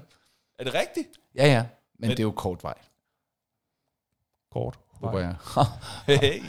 Nej, Er øh, de faldet i værdi? ja, Nå. man, man kan få øh, kassen lige nu for, øh, jeg tror, det er 900 kroner eller sådan noget. Det er mindre, end vi kan få dem. Ja, præcis. Nå, det, det er jo også det faldet i værdi, ja. Betyder, ikke? Ja. Øh, men det har aldrig været ideen, at den skulle sælges nu. Så, Nej, så nej, lige det er nu, først om 5 til 10 år, ikke? 5 til 10 år. Ja, så nu ser vi. Og, og det sjove er, at øh, jeg, jeg, jeg tror stadig på den langsigtede ting. Lige nu er der bare, altså fordi den var meget populær, så der kom nogle, øh, altså der kom nogle flere af den, ikke? Åh, Øh, øh, det var ikke sådan en køb nu, eller så aldrig. nej, men, men, men det der er i det, det er, at øh, den har stadigvæk nogle meget populære kort. Øh, Albert øh, var på, vi var på Pokémon-messe her øh, forrige weekend, Ja. øh, eller i den her weekend. Ja. Øhm, og der købte han øh, de tre promokorts, der kommer med, og dem brugte han individuelt set ret meget på. Okay. Og, øh, og det, der er det fede, det er, at øh, vi snakkede med en anden fyr, der, der netop sagde, åh, oh, det her, det er med med meget, man får for pengene og sådan noget. Så, så der var en, der, der købte den, han købte den æske kun for at kunne bytte nogle kort med Albert, Okay. øh, fordi Albert øh, ønskede sig de kort, som der var i den æske. Mm. Øh, og Albert havde nogle kort, som han godt kunne tænke sig, så han endte med at gå over og købe den der æske til 900 kroner, mm. for at kunne øh, tage de promokort ud, øh, bytte dem med Albert, men beholde resten af pakken til sig selv. Okay. Og så sad, så sad han med, med, med fire af de pakker, der er inde i den. Jeg tror, det er Evolving Skies, hvor han sagde, de her de går for 100 kroner stykket, hvis jeg bare valgte at splitte den op. Så han var sådan, hey, et fuldt ud god investering, altså for, for 900. Okay. Øh, men det, der er stadigvæk er i den, det er, at jeg er slet ikke i tvivl om 5-10 år, øh, når, når de kasser er blevet åbnet af alle andre. Ja. Og der ikke er flere åbnet. lukkede kasser, Ja, ja. end os, der har gemt dem Ja, op i skabet. ja præcis. Ja. Så, tror øh, det går så for den er fa- så? Jamen, jeg tror, øh, jeg, jeg tror stadigvæk, fordi jeg kan da se, nu har jeg selv lige været på Pokémon-messe, Ja. og der kan du se, øh, vi taler jo et sted om 3 og 7 dobling af værdien for nogle kasser, der, der har plus 5 år på, øh, Det er vildt, ne? altså de populære kasser, ikke? Altså, jeg glæder mig til om fem år at lave en eller anden form for live-afsnit, hvor vi går ud og prøver at sælge dem på en eller anden messe, Ja. og se, hvad der sker. Nej, det kunne være sjovt. Ja. Nå, tusind tak for spørgsmålene. Det var de spørgsmål, der var i den her omgang. Nu er det blevet tid til at øh, forsøge at lave nogle top 5 lister over de bedste dokumentarer nogensinde, og til det skal vi selvfølgelig have en top 5 jingle. Er det en top 2? Nej. Nej. Er det en top 3? Nej, nej, nej, nej. Nej, det er jeg det en top 4? Nej. Er det en top 5? Jo! Det er lige præcis, hvad det er. Vi har også spurgt ind på Facebook, øh, hvad I vil mene er de fem bedste dokumentarer nogensinde. Henrik, kan du tage os igennem, hvad lytterne de har øh, svaret derinde? Jeg kan se, at, øh, at det var du ikke helt forberedt på, at du skulle gøre ligesom alle andre afsnit, vi nogensinde har haft. Men jeg kan da godt er her. stå Jeg har lidt. den. Du har den der. Har du trykket på alle kommentarer? Øh, Ja. Det har jeg nu. Godt. Take it away. Okay, vi har Morten, der siger følgende. Devil at the Crossroads. Okay. Our Planet. Vi, Ja. vi, er ude i nogen, som jeg kan se. Our Planet har jeg godt set. Keith Richards, Under the Influence. I hovedet på en kat. Okay. Og The Social Dilemma. Jeg har, The hørt, Social- flere, jeg, jeg, har hørt flere, der taler Jeg om the, the Social Hvad Dilemma. er det nu, det er for en? Det social dilemma. Det skal jeg lige se, om det, det er er, jeg handler om øh, Facebook. Nej, det handler om øh, sociale mediers algoritmer, og hvordan de øh, gør folk afhængige. Nå, ja, det er rigtigt. Det er rigtigt. Så er der Lasse, som øh, fortjener lige at blive læst højt her. Uh, der er så mange, jeg nemt kunne lave en top 20. Nå, jeg prøver at begrænse mig. Ja. Det gør Lasse ikke. Øh, men det er godt, det er godt, det er godt, Lasse. Øh, på femtepladsen har en Ancient Apocalypse. Den sidste dokumentar på min top 5 er temmelig konspiratorisk.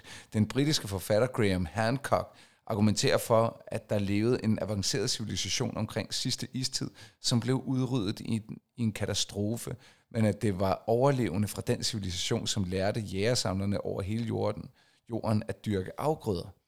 På, Okay. på fjerdepladsen, Dark Tourist. Journalisten David Ferrier tager rundt og besøger bizarre turistattraktioner. En form for turisme, som også er kendt som Dark Tourism.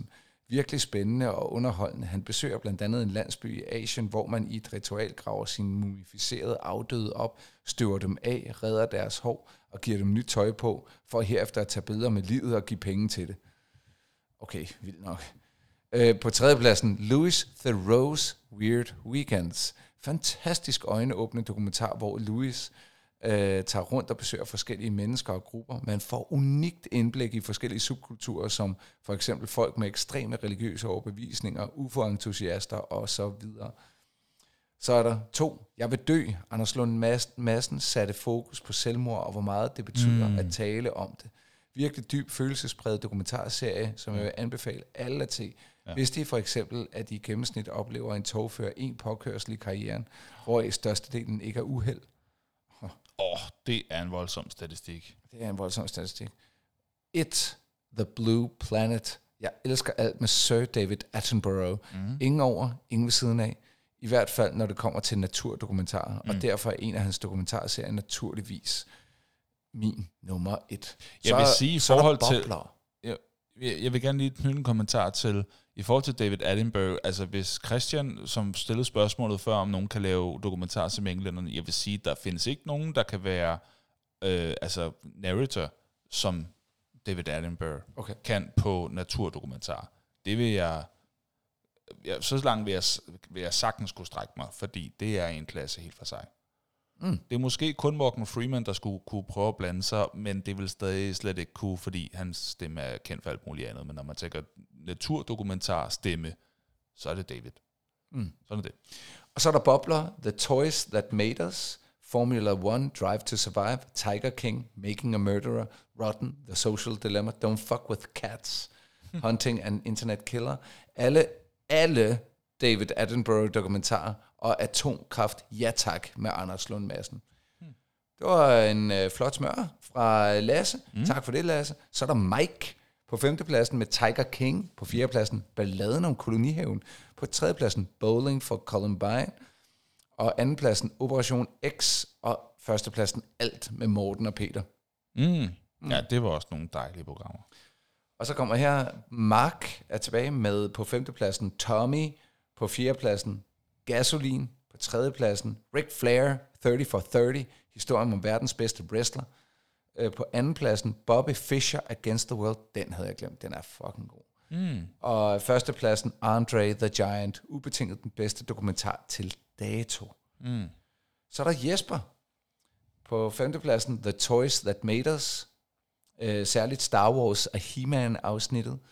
Har jeg også set. Mm. Nu jeg tænker over det. Muldvarpen. Øj, den er også god.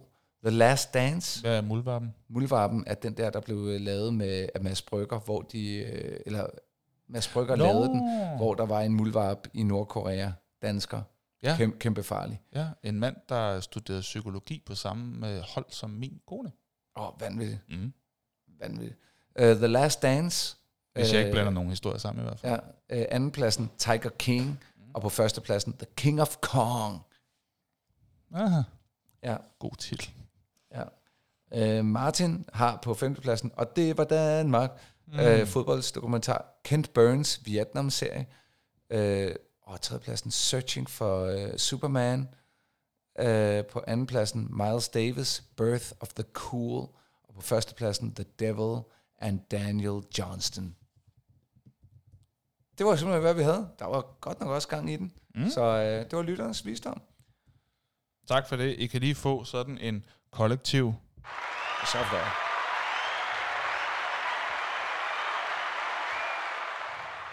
sådan. Henrik, vi skal forsøge, om vi kan gøre dem kunsten efter. Bare hun. Hvad det? Nemt. Easy. Og øh, vi gør det på den måde, at for hver placering, der kommer der denne lyd. Jeg skal lige finde den rigtige der. Så man kan se, eller ikke så man kan se, så man kan høre, hvor vi er kommet til. Og det er mig, der starter, så jeg vil starte med følgende femteplads.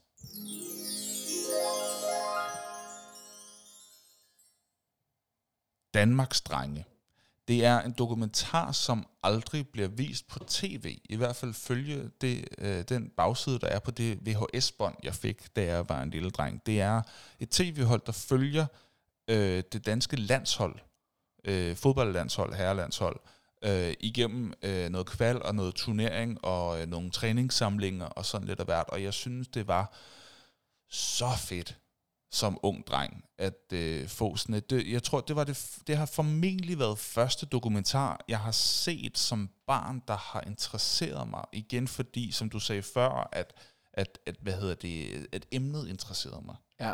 Øh, og jeg kan stadig huske ret tydelige billeder fra den dokumentar, om end at det jo er mange, mange år siden, at jeg har set den, og har haft mulighed for at se den, fordi den er på en VHS, og jeg ved ikke engang, om jeg har den et eller andet sted i en flyttekasse. Men, men det er dokumentar, man ikke kommer til at finde noget sted, med mindre at man kan opstøve det på et eller andet loppemarked, og har en VHS-maskine, der virker. Men altså, Danmarks drenge, det er min femteplads. Hvad er din femteplads? plads? King of Kong. The King of Kong? Ja, der følger man øh, hvad hedder det, nogle forskellige udfordrere af verdensrekorden i øh, spillet Donkey Kong. Mm. Øhm, den er bare helt sindssygt godt fortalt, og der er nogle altså, vanvittige personer med. Den er jo lavet meget tidligere, øh, jeg ved ikke, hvor meget tidligere, men tidligere end Tiger King, men der er næsten den samme type sådan lidt småskøre personer med, men som bare går, går mega meget op i øh, retro-arcade-scenen. Mm. Øhm, og der er sådan rygter om, nogen snyder og spiller på en rigged maskine og sådan noget, Oh. for at få de der rekorder. Det er ekstrem underholdning. Mm. Øh, det er femtepladsen, King of Kong. Sådan. Og nu går vi til fjerdepladserne, og min er...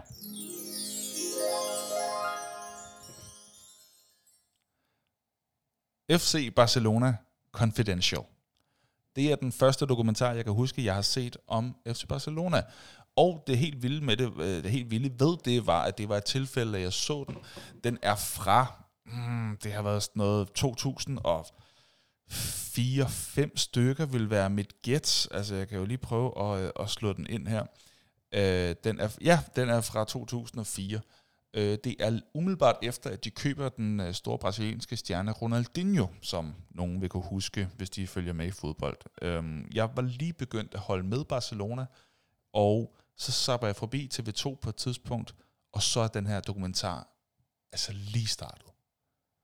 Og jeg var helt pjattet med, at der er jo, det, det er sjældent, at man fa- zapper, i det hele taget er det sjældent, man zapper mere, fordi man, der er så stort et, et streamingudvalg, at man til gengæld kan man bruge utrolig lang tid på at finde ud af, hvad man gerne vil se. Men det var fra tiden, hvor man zappede, og hvor der måske i vores uh, tv-pakke har været øh, 17 kanaler, hvoraf de fem af dem var noget værd.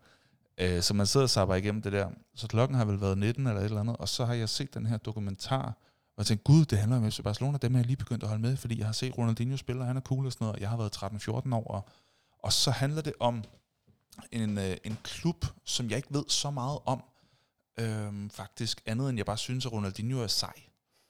Men så finder jeg ud af, at de har været et storhold, og de har været helt nede og skrabe bunden af, hvad en, en stor klub kan komme ned på, agtigt øh, i flere år, og hvordan de langsomt er ved at bygge det hele op igen.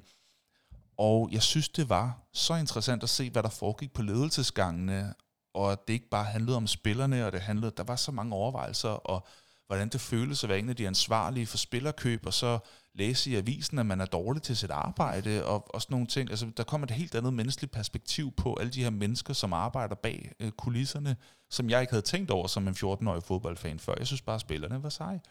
Så det gjorde det utrolig spændende at, at se noget øh, historik om en klub, jeg var lige på begyndt at holde med og holde af. Øh, og så har jeg fundet ud af, den findes på YouTube. Mm. Man kan se den på YouTube. FC Barcelona Confidential. Øh, jeg, jeg tror, den har sådan en undertitel, der hedder Barca The Inside Story. Og der er mange dokumentarer om Barcelona lavet sidenhen. Der er faktisk noget på Prime Video, der gør, at jeg overvejer at købe Prime Video, fordi der er lavet noget om de seneste sæsoner. Der er en ny sæson nu og sådan noget. Så det er, sådan, så det er up to date. Men hvis, hvis man vil se noget fra den gang, hvor at de lige havde købt øh, Ronaldinho, og, øh, og følge dem i, i det gale hus, det var på det tidspunkt, så kan man altså se FC Barcelona Confidential øh, fra 2004 på YouTube. Og, øhm, og det, det er en, jeg har gået ind og set et par gange siden. For det bringer alligevel tilbage til, ja, det var, der, ja, det var fra dengang, jeg startede med at holde med, med det hold her. Det kan noget. Jeg kan godt lide det ansigtsudtryk, du har på nu. Jeg tænker, kan du sige noget mere om din fjerdeplads? det er Nej, stærkt. nej. nej, nej. Hvad er fordi din? Der var ikke Hvad er mere. din? Kom i gang, sig nogle ting. Free to play. Ja, Min fjerdeplads. så går vi til tredje plads. Hvad er det? Ej, free to play, øh, den har jeg set flere gange. Det er ovenikøbet et computerspil, jeg ikke har spillet. Men du følger Nå. forskellige øh, individuelle personer, der spiller på forskellige hold i en øh, stor turnering, eller flere store turneringer. I, øh, hvad hedder det, Dota 2, som er sådan en øh, MOBA-ting. Øh, Og til dem, der ikke ved, hvad en MOBA er. Øh, uh, multi, uh, øh, online Battle Arena. Multiplayer Online Battle Arena. Og her der får du blandt andet sådan en, en, en lille indsigt i, hvordan nogle asiater, som spiller på nogle af de her hold, nærmest satser alt på at, at klare det og tjene penge til familien. Ja. Og, øh, Og det er simpelthen sådan, de tjener penge. Ja, ja, men, men, men samtidig så er forældrene jo bare så skuffet over dem, samtidig med, at de spiller, altså fordi for, familien ikke helt forstår, mm. hvad det er, de laver, ah. og hvor tæt de er på at bryde igennem og tjene rigtig, mange penge. Mm. Det synes jeg var meget spændende. Jeg synes, der havde nogle meget fine perspektiver, samtidig med, at det var gemen sådan lidt underdog story-ish mm. øh, på sådan den der sportsmåde. Mm. Så øh, klart, free to play. Sådan. Så går vi til tredjepladserne, og min er...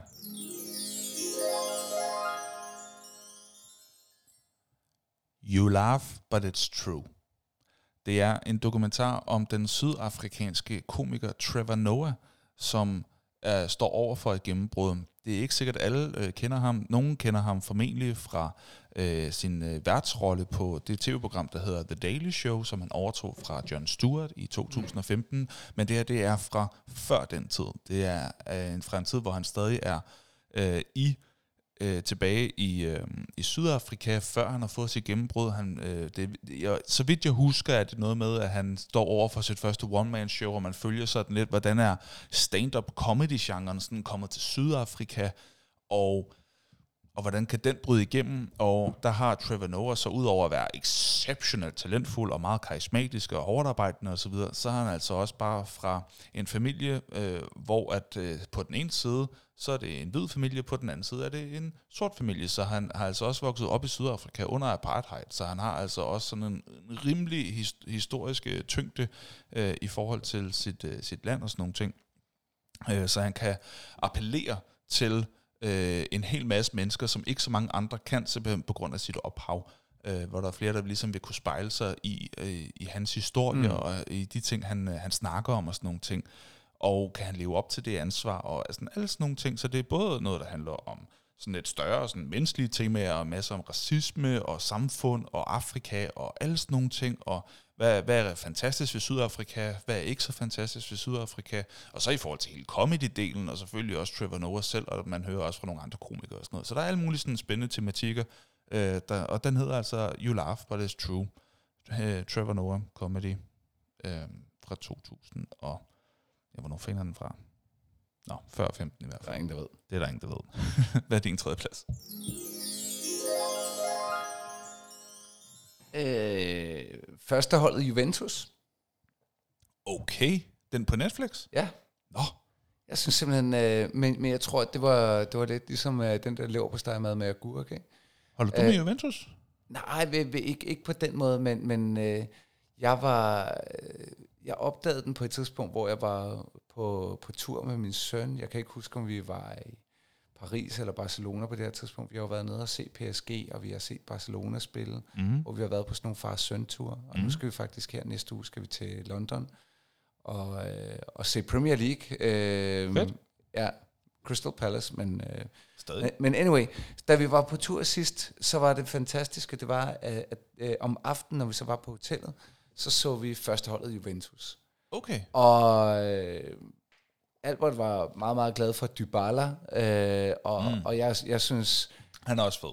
ja, han, han er fed, men, men der var en, jeg synes, der var federe, som man ligesom øh, fulgte i sin karrieres sidste del efterår, det var Buffon. Nå ja. Og den måde, Målmand, de på, ja. portrætterer Buffon på, og, og samtidig så er den bare så velproduceret i forhold mm. til kampene, mm. hvor man får sådan en fornemmelse af, hvor meget kampene betyder, og mm. den der lidt ældre skikkelse, der kommer en ny målmand, som begynder at, og selvfølgelig udfordre lidt Buffon, nu kan jeg ikke huske hvem. Men, men Chesney. ja, det tror jeg. Mm. Øhm, og det Eller, var, eller Perin, hvis vi snakker nej, det, det tror jeg, det første var rigtigt. Mm. Øhm, det var bare god, og det var helt sindssygt hyggelig og super flot og lidt spændende. Og så var den forbundet Ja. med den hygge, at jeg så den sammen med Albert. Ja. Så det er min tredje plads. Det giver god Første mening. hold Juventus. Sådan. Så går vi til andenpladserne, og min er...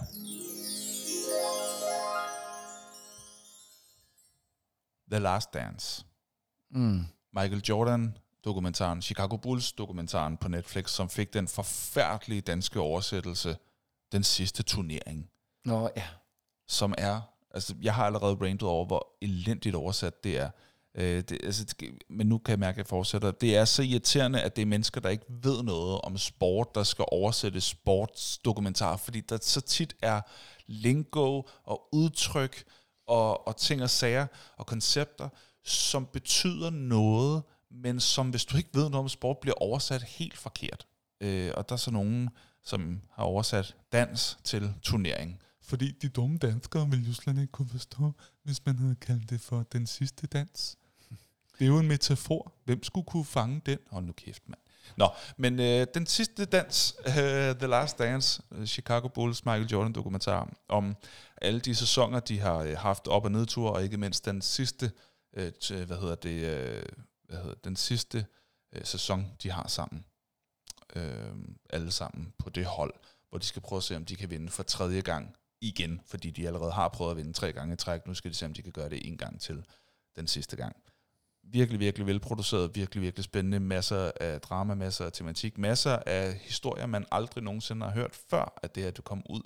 Øhm, det er, hvis man er til sport, og hvis man er til Michael Jordan, hvis man er til basket, hvis man er til, ja, øh, hvis man er til historier. Dokumentar. Og, og, og, og især hvis man er til dokumentar, og, ikke, og, ikke, og i særdeleshed sportsdokumentar, så er The Last Dance noget, man selv, slet ikke kan komme udenom. Det er min anden plads. Hvad er din anden plads? Det er jo en gammel klassiker, Nå, øh, som øh, min svigermor har været med til at, øh, at producere. Øh, det er jo tilbage i monopolets dage, hvor der kun var Danmarks Radio. Mm. Og der lavede de en, øh, en, hvad hedder det, en dokumentar om det danske jægerkorps. mm. Jeg tror faktisk, det var første gang, man så øh, B.S. Christiansen og øh, også en af vores øh, fælles venner, Nikolaj Molkelet, Mm. øh, som, som jeg jo øh, stadigvæk arbejder sammen med. Men det var første gang, vi, vi, vi så ham og, og fulgte det, det hold af jægersoldater, der gik fra at være nogen af 80 til at være 9 eller sådan noget til sidst. Ja, de- der var ikke mange til sidst, nej. Og på det her tidspunkt var det et unikt indblik ind i en verden, som var øh, meget, meget hemmelighedsfuld. Mm. Jeg er ikke Øh. sikker på, at du har sagt, hvad den hedder endnu. Den hedder Eliten. Mm. Nå, jeg kan heller ikke huske, at jeg har sagt det. Mm. Så det passer nok. Men den hedder Eliten, og øh, hvis ikke jeg tager meget fejl, så tror jeg faktisk stadig, at den kan ses på, på DR Live, eller live på, på DR. Du kan simpelthen se, øh, altså det er selvfølgelig fedt, hvis du kan se den på DRTV, men Eller du kan, i hvert fald se, den- du kan i hvert fald se den på YouTube. Nå, men den er i hvert fald god. Ja, det er den. Øh, jeg har er også set den. Og jeg har set den mange gange, fordi det var jo nærmest sådan helt obligatorisk, at man skulle se den, når man sad i øh, KFUM-hjemmet øh, på, på kasernen. Det er klart. Så, så kørte den ligesom i, i baggrund på nær, når der var øh, andagt. Hvad var det? Andagt, det er, når øh, ham, der ejer KFUM-hjemmet, som er sådan et, øh, hvad hedder det, religiøst øh, Mm. øh, ting, Mm. så er der lige sådan en halv time andagt, hvor vi siger tak for mad og synger en sang. Og han laver sådan en mini-prædiken. Og så bagefter, så må man godt se øh, voldsomme film igen. Okay. Bare helst ikke, øh, man, man, man må heller øh, bande for meget på sådan et sted, og filmene må heller ikke være for lakrids. Nej, okay. Men vi var meget på KFUM hjemmet. Mm. Okay. Ja. Cool nok. Og nummer to. Det er nummer to, Eliten. Det, er, det vil jeg tilslutte mig. Den er god. Nu er det førstepladserne, og min er.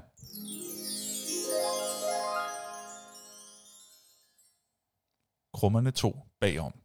Nej. jeg bare... Åh, oh, jeg vil elske, hvis der havde været en bagom Krummerne 2. Det har der jo været. har der? 100 procent. Det vil jeg da æde min hat på. Der. Det har der ikke. Oh, det har der. Nej, der har ikke. Men til gengæld, så er min rigtige førsteplads Jerry Seinfeld, Comedian.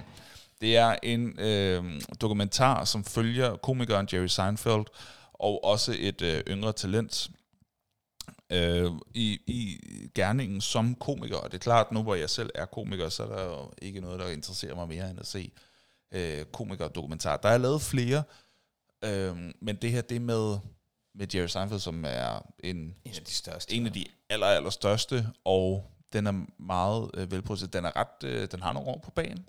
Mm. Den er fra øh, nullerne, er jeg ret sikker på. Øh, 2001 eller 2 eller noget, den dur.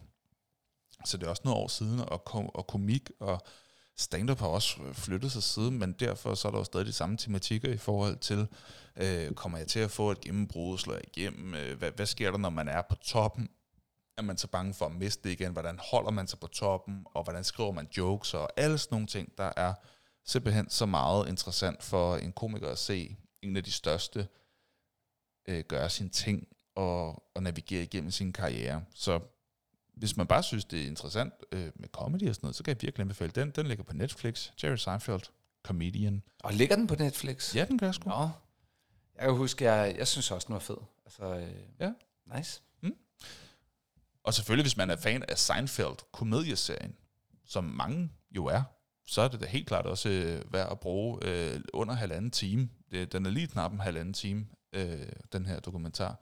Og så har man fået et indblik i, hvordan Jerry Seinfeld han arbejder. Det er spændende. Hvad er din første plads?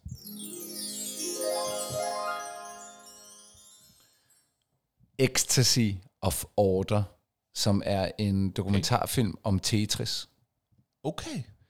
Øh, Den følger øh, verdensmesterskaberne i Tetris i 2010. Og den er, den, den er simpelthen så appellerende. Det, Tetris er jo et af mine favoritspil for, of all time. Aha. Øh, og når man ser den, får man lyst til at spille Tetris, blive bedre til Tetris, men det er nogen, der har perfektioneret evnen til at spille øh, Tetris på øh, Nintendo 8-bit. Mm. Og det er gement interessant at, at følge, samtidig med, at man også får sådan lidt historik på, på selve spillet af Tetris. Mm. Øh, men man følger også de her mennesker, for hvem Tetris næsten er en besættelse. Det er, det er en røvgod, øh, virkelig, virkelig god. Og jeg tror faktisk, at den, det er en af dem, jeg har set, hvor jeg bare tænker, wow, den er god. Altså, som i første plads god. Fedt. Ecstasy of Order. Ecstasy of Order. Cool. Vi tager lige... Nej, inden vi uh, tager dem igennem igen, så lad mig lige høre, er der nogle bobler? Jeg har sygt mange bobler. Jeg har faktisk også ret Ja. mange. Lad mig Nå, høre en gang, og du, må, og du må gerne forklare, hvad det er, i stedet for kun at lige sige titlen. Nå, nå, øh, øh, Noma på kogepunktet, øh, det, det er den, der har nogle år på banen, hvor man følger René Redzepi, før, øh, da, da han godt stadig set. ligger sådan noget nummer 10 eller 11 på verdensranglisten over Ja. bedste restauranter, Ja, før være. de blev nummer 1. Ja. Øh, den synes jeg var enormt spændende, gav Mhm. indblik i et miljø, jeg ikke kendte. Mhm. Øh, nummer to, øh, boblerlisten, Kim Kanonarm, også en gay, øh, som Nå, dem, der øh, kommer i Den, miljøet den har på du Bibi Bar før, jo. øh, vil kende Kim Kanonarm som øh, ver- verdens bedste gyrus-spiller, Ja. og han prøvede at sætte rekord i, hvor mange timer man i streg kunne. Så den handler om hans forsøg på at spille computerspil 100 timer i streg. Mm. Kommer tæt på, øh, uden Mm. at afsløre for meget. Øh, Gary, øh, Gary Kasparov versus the øh, den hedder Game Over Gary Kasparov, mm. som handler om Gary Kasparovs kamp mod Deep Blue, som var en computer på størrelse med en bus øh, tilbage i 90'erne. Ja. Øh, Sunderland Till I Die, som er sådan... Kan du godt lide den? Ja, jeg synes, den var vildt hyggelig. Okay. Meget hyggelig. Jeg prøvede, Eng- jeg prøvede at give den en chance. Engelsk stemning og, ja, og det sådan... er øh, måske derfor. ja, nå, det kunne jeg godt lide. Ja. Så har jeg Comedian på. Nej, det er godt. Ja, den uh, Tour de France, den nye dokumentar, med, som sætter fokus på hele sidste sæson med Jonas Vingegaard. Ja, Virkelig god. Uh, Michael Laudrup, en fodboldspiller. Jørgen Let dokumentaren om... Uh, kan man finde den et sted? uh, Ikke et andet sted? det, jeg er ret sikker på, at den ligger sikkert på YouTube eller et eller andet. Mm-hmm. Michael Laudrup, en fodboldspiller, er en fænomenal film. Jeg husker, det jeg var inde og se tjekke. den i biografen. Nå, Og så en Jørgen Let mere, det er Stjerner og Vandbærer, som er en uh, dokumentar om Tour de France, mm. med nogle år på banen, men igen med Jørgen Lets uh, helt, for, uh, helt fantastiske narrativ uh, henover uh, narration. Den ligger på YouTube, du. Michael Laudrup er en fodboldspiller. Manden, bolden, kamp, Legende. now. ja, ja. Ja. Har du flere bobler? Nej, det, Okay. var, det var, jeg havde. Cool. Jeg har... Øhm, altså, der er mange sådan naturdokumentarer, jeg ikke kan give navnet på. Jeg, vil, altså, jeg formoder meget af det er Our Planet, og, Mm. mm. øh, og sådan øh, ting, som jeg så meget af, da jeg var barn med familien. Det synes vi var hyggeligt og spændende at se, øh, særligt fra øh, jungler og safari. Hvad hedder safari? Savanner? Safari, Safari. som er jo et sted. ja. Øh, men øh, det var fordi, jeg, jeg var ved at sige safari, og så tænkte jeg, nej, det er ikke det, det hedder. Det hedder savanner. Øh, så, så uden at kunne nævne navnene på den, så vil jeg bare lige sige, at jeg har set mange, mange øh, dokumentarer om dyr og natur, uden at kunne nævne navnene på dem. Så, øh, så er der faktisk en, som jeg undrer mig over, ikke er blevet nævnt hverken af dig, eller, øh, eller også har jeg bare overhørt, hvis nogen havde det på deres liste. Super Size Me var bare sådan øh, et, et stort fænomen jo, som handler om en mand, Ja, der spiser McDonald's i en, øh, i en En måned. måned. Og, for Og bliver og, sygt syg. og bliver altså, for, altså, hvor lægerne til sidst siger, du, du er nødt til at stoppe, altså du udsætter dig selv for fare. Ja. Ja. Og det gjorde jo rent faktisk, at de fjernede deres supersize-menuer i, uh, i USA, Okay. hvis jeg ikke tager meget fejl. Um, og det gjorde, at min kone stoppede med at spise McDonald's, og ikke har spist McDonald's siden. Ja. Og hun er altså gået i folkeskole på det her tidspunkt, ikke? Um, og jeg kan huske, det var da helt klart noget, som satte sig i mig og mine kammerater, i forhold ja. til, hvordan vi spiste og sådan nogle ting.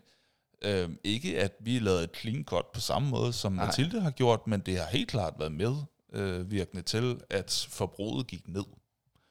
Øhm, Ja. Så det, der, der, kan man, der kan man tale om en dokumentar, som havde en direkte Som indvirkning på en hans eget liv. Som havde et impact, ja lige præcis. Meget interessant. Så er der et par sportsdokumentarer mere, jeg har lyst til at nævne. Der er den, der hedder, det er en dokumentarserie, som hedder Hard Knocks. Kender du den?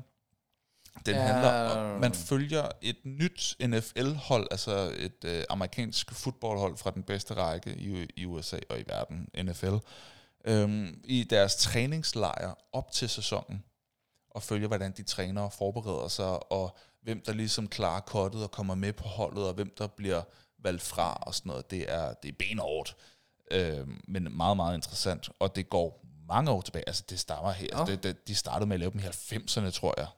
Det er helt vildt, i hvert fald nullerne. Og øh, der er både på, øh, på Viaplay, ved jeg, at de har haft i mange år, men de er også kommet på øh, TV2 Play. Jeg ved ikke, hvor mange sæsoner de går tilbage, men der ligger en hel del i hvert fald. Så Jeg tror faktisk, jeg så lidt med New York Jets. jeg tror, det er den nyeste sæson, okay. ja. ja. Jeg har ikke selv kastet mig over den nye øh, sæson nu, men det synes jeg faktisk har været meget underholdende. Så er der øh, en dokumentar, der hedder øh, Untold.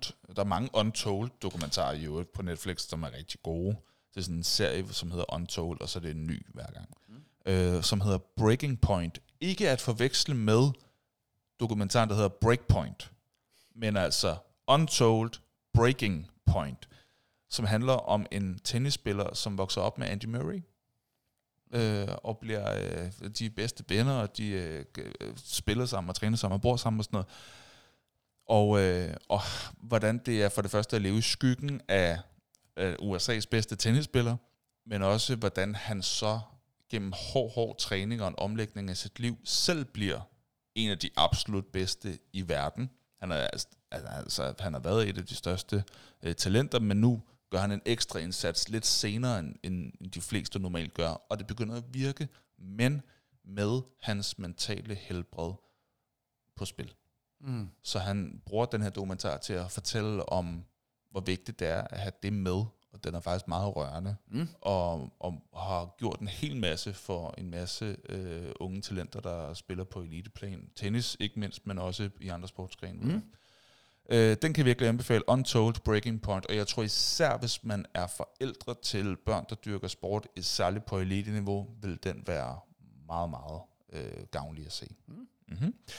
Meget, meget interessant, og man kan se den på Netflix. Så er der en, der hedder øh, Operation Varsity Blues, The College Admissions Scandal. Åh, oh, ja, den har jeg hørt om. Ja, som handler om det ret, og der er næsten alt rekonstrueret. Faktisk den, jeg havde i tankerne, da, da vi snakkede om, hvorvidt det var fedt eller ikke fedt, at noget blev rekonstrueret, i stedet for at man bare kunne se, hvad der var sket. Mm. Men det er, øhm, det er rigtige opkald, som man så har transkriberet og så brugt Ah. som replikker. Men så er der skuespillere, der spiller øh, de forskellige Ja. roller. Ikke? Den tror jeg faktisk også, jeg har set noget af. Den handler om, hvordan meget rige mennesker i USA gennem lidt smarte løsninger for deres børn ind på de bedste universiteter i USA. Og betaler Øh, lidt Og for det. betaler rigtig mange penge for, at deres børn bare skal stryge det igennem. Det er, altså, det er kvalmende kapitalisme, når det er værst. Mm. Eller ikke når det er, men det er i hvert fald en del af noget. Man, Ja. ja. bliver, man bliver lidt idiot af at se sådan noget. Men det er meget interessant at se, hvordan, at øh, hvis man har penge nok, så kan man altså komme lidt rundt om de Ej, forskellige hvis, hvis systemer. du øh, har penge nok og bryder loven. Ja, ja. Nå, jo, jo, men det kræver først og fremmest, at du har penge nok. Og så er det selvfølgelig bundulovligt, det de har gang i. Ja, Ja. Men, øh, hvor, men hvordan det kunne lade sig gøre, at selvom deres unger ikke var dygtige nok til at komme ja. Ind på de her universiteter, hvordan de Også så bare fik... være så hårdt at være de børn, ikke? Men nogle af børnene vidste jo ikke selv. Nej. Det er det, der er så vildt. Ja. Og så kommer de med på et eller andet sportshold, som de slet ikke er dygtige nok til. Ja. Og så får de full scholarship på den måde. Nå, den er ret interessant. Operation Varsity Blues, det er The College Admissions Scandal, også på Netflix. Så er der en, øh, en hvad hedder det, jeg, jeg, jeg har noget med basketball dokumentar. Og jeg tror, der er noget i, at jeg, at jeg har noget for en underdog-historie. Og der mm. er bare rigtig mange øh, fattige amerikanske øh, børn og unge, øh, særligt unge mænd, unge drenge, som nogle ganske få af dem kan komme, nogle ganske få kan komme hele vejen til top, så i NBA og blive millionær og stjerner og sådan noget, selvom de kommer fra meget fattige kår. Men for mange af dem, der handler det altså også øh, bare, og det er bestemt ikke bare bare. Men for nogle af dem, der handler det først og fremmest øh, blot om at komme øh, til et punkt, hvor de kan få en uddannelse. Altså hvis de bliver dygtige nok til basket, og kan følge med akademisk, så kan de få et scholarship mm. til et universitet, få en uddannelse, øh, skabe sig en karriere og tage vare på sig selv på et højere niveau eller med bedre vilkår, end deres familie har kunnet til. Så der for nogle af dem, hvor basketball, det er altså ikke bare noget, man hygger med om lørdagen, det er altså en, en, en benhård beslutning. Og hvad hedder det? hedder, det, den her, den hedder, der, der er flere forskellige, og det er derfor, jeg har de her. Oh. Øh, men øh, der er for eksempel en, der hedder Last Chance You Basketball. Ah, ja. øh, der er kommet en ny sæson i øvrigt, øh, hvor man følger et øh, Det har de også gjort med NFL. Eller det har de nemlig med, gjort med, med fodbold. fodbold. Uh, så Last Chance You startede med at være med fodbold, og så har de lavet en basketball-udgave også. Ja. Så den hedder bare Last Chance You Basketball. Så er der en gammel en, der hedder Hoop Dreams, som er fra, jeg tror det er helt tilbage fra 80'erne, måske, måske 90'erne, men jeg tror faktisk det er helt tilbage fra 80'erne, hvor man følger nogle af de største talenter øh, på det tidspunkt. Meget spændende. Og så er der en af mine all-time favorites, der hedder Allen Iverson. Der er en dokumentar fra 14, mener mm. jeg, som bare slet og ret hedder Iverson og følger hans karriere. Det er super interessant at se, hvordan, fordi han blev valgt som den første overhovedet i draften, og var udset til at være det største talent øh, i mange, mange år, og det var han jo sådan set også på mange måder. Han dominerede basketball øh, på mange måder i mange år, men han var også en meget særlig person, eller er en meget særlig person, og havde en, en særlig karakter, så han var også svær at tæmme på forskellige måder. Men han blev med også udsat for lidt af hvert fra en helt ung alder, og det pres, han har levet med, og alle har haft en holdning til ham helt fra start af, det må også have været fuldstændig vanvittigt svært at navigere rundt i. Han formåede som den bedste spiller på sit hold, både at vinde statsmesterskabet i basket og i fodbold. Og han var den bedste på begge holdene han var den bedste i sin stat til to sportsgrene. Det er fuldstændig uhørt. Det er fuldstændig vanvittigt. Nice. Øh, så, øh, og, og så er det ligesom, han skulle vælge mellem fodbold og basket. Det er ret vildt, og han valgte så basket. Øh, så Iverson, hvis man får en mulighed for at se det, og igen godt kan lide sportsdokumentar, så er den helt klart også et, øh, et, et, ja, et se-værdigt valg. Så har jeg tre mere. Der er den, der hedder Man on Wire. Jeg så den i biografen. Øh, det handler om øh, en mand, der gik øh, på øh, line mellem de to Ah, er øh, hvad hedder det, World Trade Center tårne. Det er en ret vild historie. Så har jeg set to for ganske nylig. Den ene af dem var meget til på at komme med på min liste. Det er den, der hedder Jim and Andy, The Great Beyond, featuring a very special contractually obligated mention of Tony Clifton. Det er Jim Carrey, der, øh, der bliver fuldt i hans portrættering af, hvad hedder det, øh, komikeren Andy Kaufman. Mm. Og det er det er ret syret og ret vildt at se, både hvor dygtig Jim Carrey er, men også at se, altså hvor vanvittig, altså det er, jeg, jeg er faktisk ret svært, det, det er meget syret, og det er meget sådan, man kan have svært ved at se, hvad fanden er ægte, og hvad er skuespil, og hvad, altså fordi både Jim og Andy er så dygtige og så specielle, og sådan, altså det er, det er virkelig en oplevelse, hvis man er til comedy og skuespil og sådan mm. nogle ting. Det er, det er meget, meget specielt. Og så er der bare en, jeg lige så for nylig, som hedder Mysteriet om MH370, flyet, der forsvandt. Det handler om et fly, der, øh, der tager afsted øh, ud over havet, og så forsvinder, og man kan ikke finde det. Og så er der alle mulige konspirationsteorier om, hvad der i virkeligheden er sket. Har piloten noget med det at gøre? Blev det hijacket? Hvorfor har man ikke kunne finde det? Så fandt man noget af det, men var det noget af det alligevel? Var russerne indblandet? Var russerne ikke indblandet? Har USA blandet? Øh, forhindret et eller andet? Og så alle de pårørende, som selvfølgelig prøver at finde ud af, hvad, hvad i alverden skete der med mine børn, min kone, min mand, mine forældre, min, hvad folk nu har haft af forskellige relationer til. Og deres kamp for at få sandheden frem, fordi man finder ud af, at der er nogen, der har lovet om nogle ting undervejs. Fordi det kan ikke både være rigtigt det her og det her øh, og finder man nogensinde ud af, hvad der rigtigt er sket. Mysteriet om MH370, flyet der forsvandt. Den er både på Netflix, og så fandt jeg lige ud af, at den er faktisk også på TV2 Play. Fandt jeg ud af, mens jeg lige prøvede at kigge på noget andet. Ja, det var en masse bobler, men øh, jeg kan godt lide, øh, jeg kan godt lide dokumentar, og jeg ved, og det forbehold vil jeg egentlig gerne have sagt meget tidligt, jeg ved, at der er nogen, som jeg har set, som jeg simpelthen bare ikke kan huske, hvad hedder, og som jeg har glemt, Øh, så, så hvis jeg kunne huske alle dokumentarer, jeg nogensinde har set, så tror jeg, at min, min top 5 havde haft fire andre mm. øh, på i stedet for. Men øh, sådan er det. Det blev, øh, det blev dem. Hvordan lød listerne? Lad os lige få det på plads. Hvordan lød din liste fra øh, bunden af? Det var på femtepladsen King of Kong, på fjerdepladsen Free Play, på tredjepladsen førsteholdet Juventus, på andenpladsen Eliten, og på førstepladsen Ecstasy of Order. Og min liste lød således. På femtepladsen Danmarks Drenge, på fjerdepladsen FC Barcelona Confidential, på tredjepladsen You Laugh But It's True, på andenpladsen The Last Dance, og på førstepladsen Jerry Seinfeld Comedian. Sådan.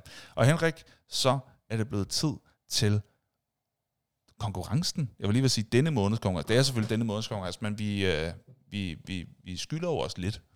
Så der er jo endnu flere, der kan vinde den her gang. Der er dobbelt så mange, det vil sige to. Nu er det i hvert fald tid til en konkurrence her i Nørden og Nuben. Nu er det tid til Nørden og Nubens konkurrence. Woohoo, fedt. Ja, nu er det tid til Nørden og Nubens konkurrence. Woohoo, hvor er det fedt. Vi glæder os. Hvad må man kan vinde? Og hvem vil måden blive vinder? Det finder vi ud af lige nu. Det gør vi nemlig. Der er en konkurrence. Og Henrik, lad os først og fremmest lige finde ud af, hvad er det, man kan vinde, hvis man vinder konkurrencen? To fad, og øh, to gange en times øh, free play Lige præcis. Det er jo nemlig på så, Bip Bar. på Bibi Bar. Ja, du kan ikke gå ind hvor som helst. Det, Nej, det er ikke i hele verden. Nej, det er en konkurrence i samarbejde med vores skønne sponsor Bibi Bar. Og øh, det folk har gjort, det er, at øh, vi kommer til at slå med en terning, og folk de har gættet på, om det bliver et lige eller et ulige tal, og ud af dem, der gætter rigtigt på det, finder vi så en vinder. Og det gør vi to gange den her gang, fordi det er så længe siden, at vi har lavet en konkurrence. Det, der er lidt specielt, det er, at der er simpelthen øh, 15, der tror, at det bliver et øh, lige tal, og fire lyttere, der tror, det bliver et ulige tal. Så nu er jeg jo spændt på, altså, det er jo 50-50, men man kan sige, hvis det bliver et ulige tal, så, så er det kun, så, så har du, Så fem, så har du, så har du chance, så er der 25 procents øh, chance for at, øh, at tage sejren hjem. Men lad os da se en gang. Henrik, øh, vi filmer det ikke den her gang. Nu må folk bare stole på, at ja. vi altså øh, er... Øh, vi fortæller sandheden, mand. Mm. Ja. Okay, vi kan jo sige, at vi, øh, vi siger det højt samtidig. Er du klar? Ja. Godt. Tre. 3. Det var en 3, så det vil sige, at det blev et ulige tal, og dermed så det står det altså mellem fire forskellige personer.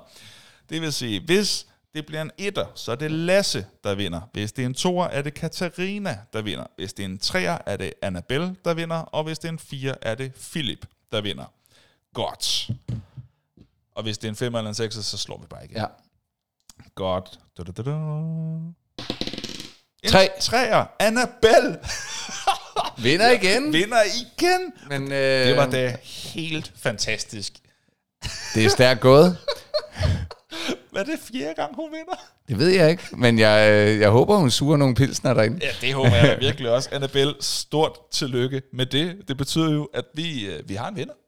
Jamen, jeg havde, skulle ikke finde to? Jo, jo, men vi, nu har vi jo en. Ja, ja, det er rigtigt. altså, hun skal lige have sin egen ja, Ja, den her. ja, super. Vi har, vi, vi, vi har, vi har, vi har, vi har, vi har, vi har, vi har, vi har, vi har, vi har en vinder, vinder, vinder, vinder. Tillykke, Annabelle. Og du kender jo så rutinen. Du skal bare gå ind på Pipip-bar og sørge for at kunne identificere, hve- hvem du er, så sige, at du vandt konkurrencen i Nørden og Nuben, og at du har det her til gode, og du kan selvfølgelig tage en ledsager med. Godt. Men, som du sagde, Henrik, det er fuldstændig rigtigt. Vi skal finde to vindere den her gang. Og der vil jeg sige, at hvis den lander på Annabelle igen, Så, så det ikke... Øh, så du, du, altså ude. videre. Du ude. Du er ude nu. Det kan ikke, det kan, man kan ikke vinde to gange. Ja, men ikke. Det kan man ikke. Godt. Og vi øh, slår med terningen endnu en gang. En. En etter. Jamen, øh, så står den mellem tre personer nu. så det En, vil altså en, sige... to eller fire. Øh, ja, en etter, så er det Lasse. Toer, så er det Katarina. En fire, så er det Philip. Jeps. Ja, så lad os se en gang. En Det var fire. Et Philip. Philip. Philip FS, som har øh, en- en udgave af Frank Vam som sit øh, profilbillede. Fra, jeg formoder, at det er helt tilbage Ikke øh, mandrillen. fra, fra mandrillen Øh, af, lige præcis, øh, det, det er jeg ret sikker på. Men vi har en vinder. Vi har en vinder endnu en gang. Vi, vi har, vi, vi, vi har, vi har, vi har, vi har, vi har, vi har, vi har, vi har, vi har, vi har, vi har en vinder. Ja, og jeg kan se, at Annabelle, hun vil have en veninde med, og Philip, han vil have en fyr, der hedder Mads med. Så øh, tillykke til jer alle sammen. Og Philip, det eneste du skal gøre, det er, at du går ind på Byby Bar, du tager Mads med, og så siger du, hej, jeg var en af vinderne i Nørden Nubens konkurrence. Du skal bare have noget ID med, så de kan se, yes, den er god nok. Det er dig. Det er dig, for ellers så kunne alle jo bare gå ind og sige, hej, jeg hedder Philip. Det duer Ja, ikke. det yes. Så øh, vi skriver til dem, så de godt ved, hvem det er, der har vundet, så der ikke er nogen, der kan komme og være nogle snydemikler. Det dur ikke. Men stort tillykke til jer begge to. Henrik, nu er det tid til den hurtige anbefaling. Er du klar til det? Yep. Fantastisk. En hurtig anbefaling. Ja. Henrik, vi har jo spurgt ud på Facebook, hvad folk gerne vil anbefale den her gang. Og jeg kan lige hurtigt øh, finde frem her. Hvem mindre du har lyst til? Og, har du det? Vil du? Mm, Der er kun to den her gang. Okay, hvis du har dem, fordi jeg... Jeg har dem. Vi har Morten, som øh, anbefaler Twilight New Moon. Selvfølgelig. Det er klart. Det er klart. Men det var meget specifikt den her gang. Normalt Det, det er rigtigt. at være, Så er det bare Twilight. Det er Twilight. rigtigt. Ja, den her gang. New Moon. Det, måske formoder han, at man har set et om på det her tidspunkt. Ja. efter alle de anbefalinger. Tak for det, Morten. Så er der Dennis, som skriver, de åbenlyse fede spil, der er kommet ud af denne sommer. Baldur's Gate 3, hvis man er til rollespil. Starfield, hvis man er til udforskning af rummet. Og så lige den nye sæson af Black Mirror på, fa- på, ikke på, mm. på Netflix. Specielt Lock Henry er jeg meget henrygt over. Mm. Så det var jo ikke ulig, hvad du fik nævnt i de nørdede nyheder. Nej. Har du set uh, Black Mirror? Nej, Nej. jo, et afsnit, og det var rigeligt. Nå. Jeg synes, det var lidt dark. Fair nok. Jeg har ikke fået set det endnu. Uh, jeg kan faktisk ikke huske, jeg tror ikke, jeg fik spurgt ud på... Nej, vi har ikke spurgt på Instagram. Så det var anbefalingerne fra lytterne. Tak for dem. Henrik, hvad vil du anbefale den her gang? Jeg er slet ikke i tvivl. Ja. Øh, ny Nolan-film. Oppenheimer. Nå, ja, Den er røvgod. sådan. Altså simpelthen. Øh, denne gang jo en sådan handler om atombomben. fader, øh, ja. Oppenheimer. Den er, den er, altså, øh, man sidder, selvom det bare er et meget, meget, meget, meget langt drama, sidder du på kanten af sædet, og jeg synes, vi får nogle helt fænomenale skuespilpræstationer i, øh, mm-hmm. nu har jeg glemt, hvad han hedder. Sian, nej. Ja. Ja. I hvert fald Robert Downey Jr., den ene virkelig stærk præstation, og så øh, ham, som øh, også har været med i en del øh, Nolan-film, ellers som spiller hovedrollen. Alle kender ham. Ham, der er hovedrollen i Peaky Blinders. Nå, ja, ja, han er også... Øh, Han er mega nice. Ja. Det er bare en øh, virkelig, virkelig god film, og jeg har ikke fået set Barbie, men jeg kan ikke forestille mig, at Barbie er bedre end Oppenheimer. øh, Cillian Murphy. Killer Murphy. Ja, ja. Er det Cillian eller Killer? Det ved jeg Jeg faktisk vil ikke. tro, det var Cillian Murphy. Ja, Cillian Murphy. Cool. Oppenheimer, tak for det.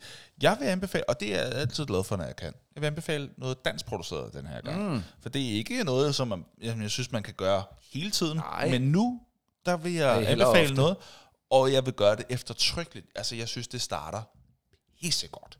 Pissegodt. På DR, der har man lavet en serie, der hedder Huset.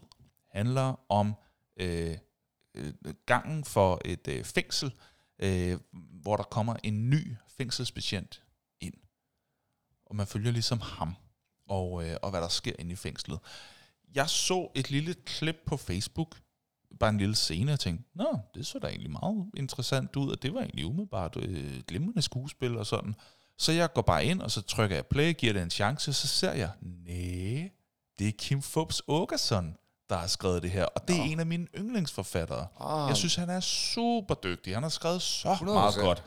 Og det er åbenbart inspireret fra en bog, der hedder Fangelej, som er skrevet af Kim Fubs Åkesson, så han har simpelthen fundet inspiration hos sig selv. Okay. Det kan jeg godt lide.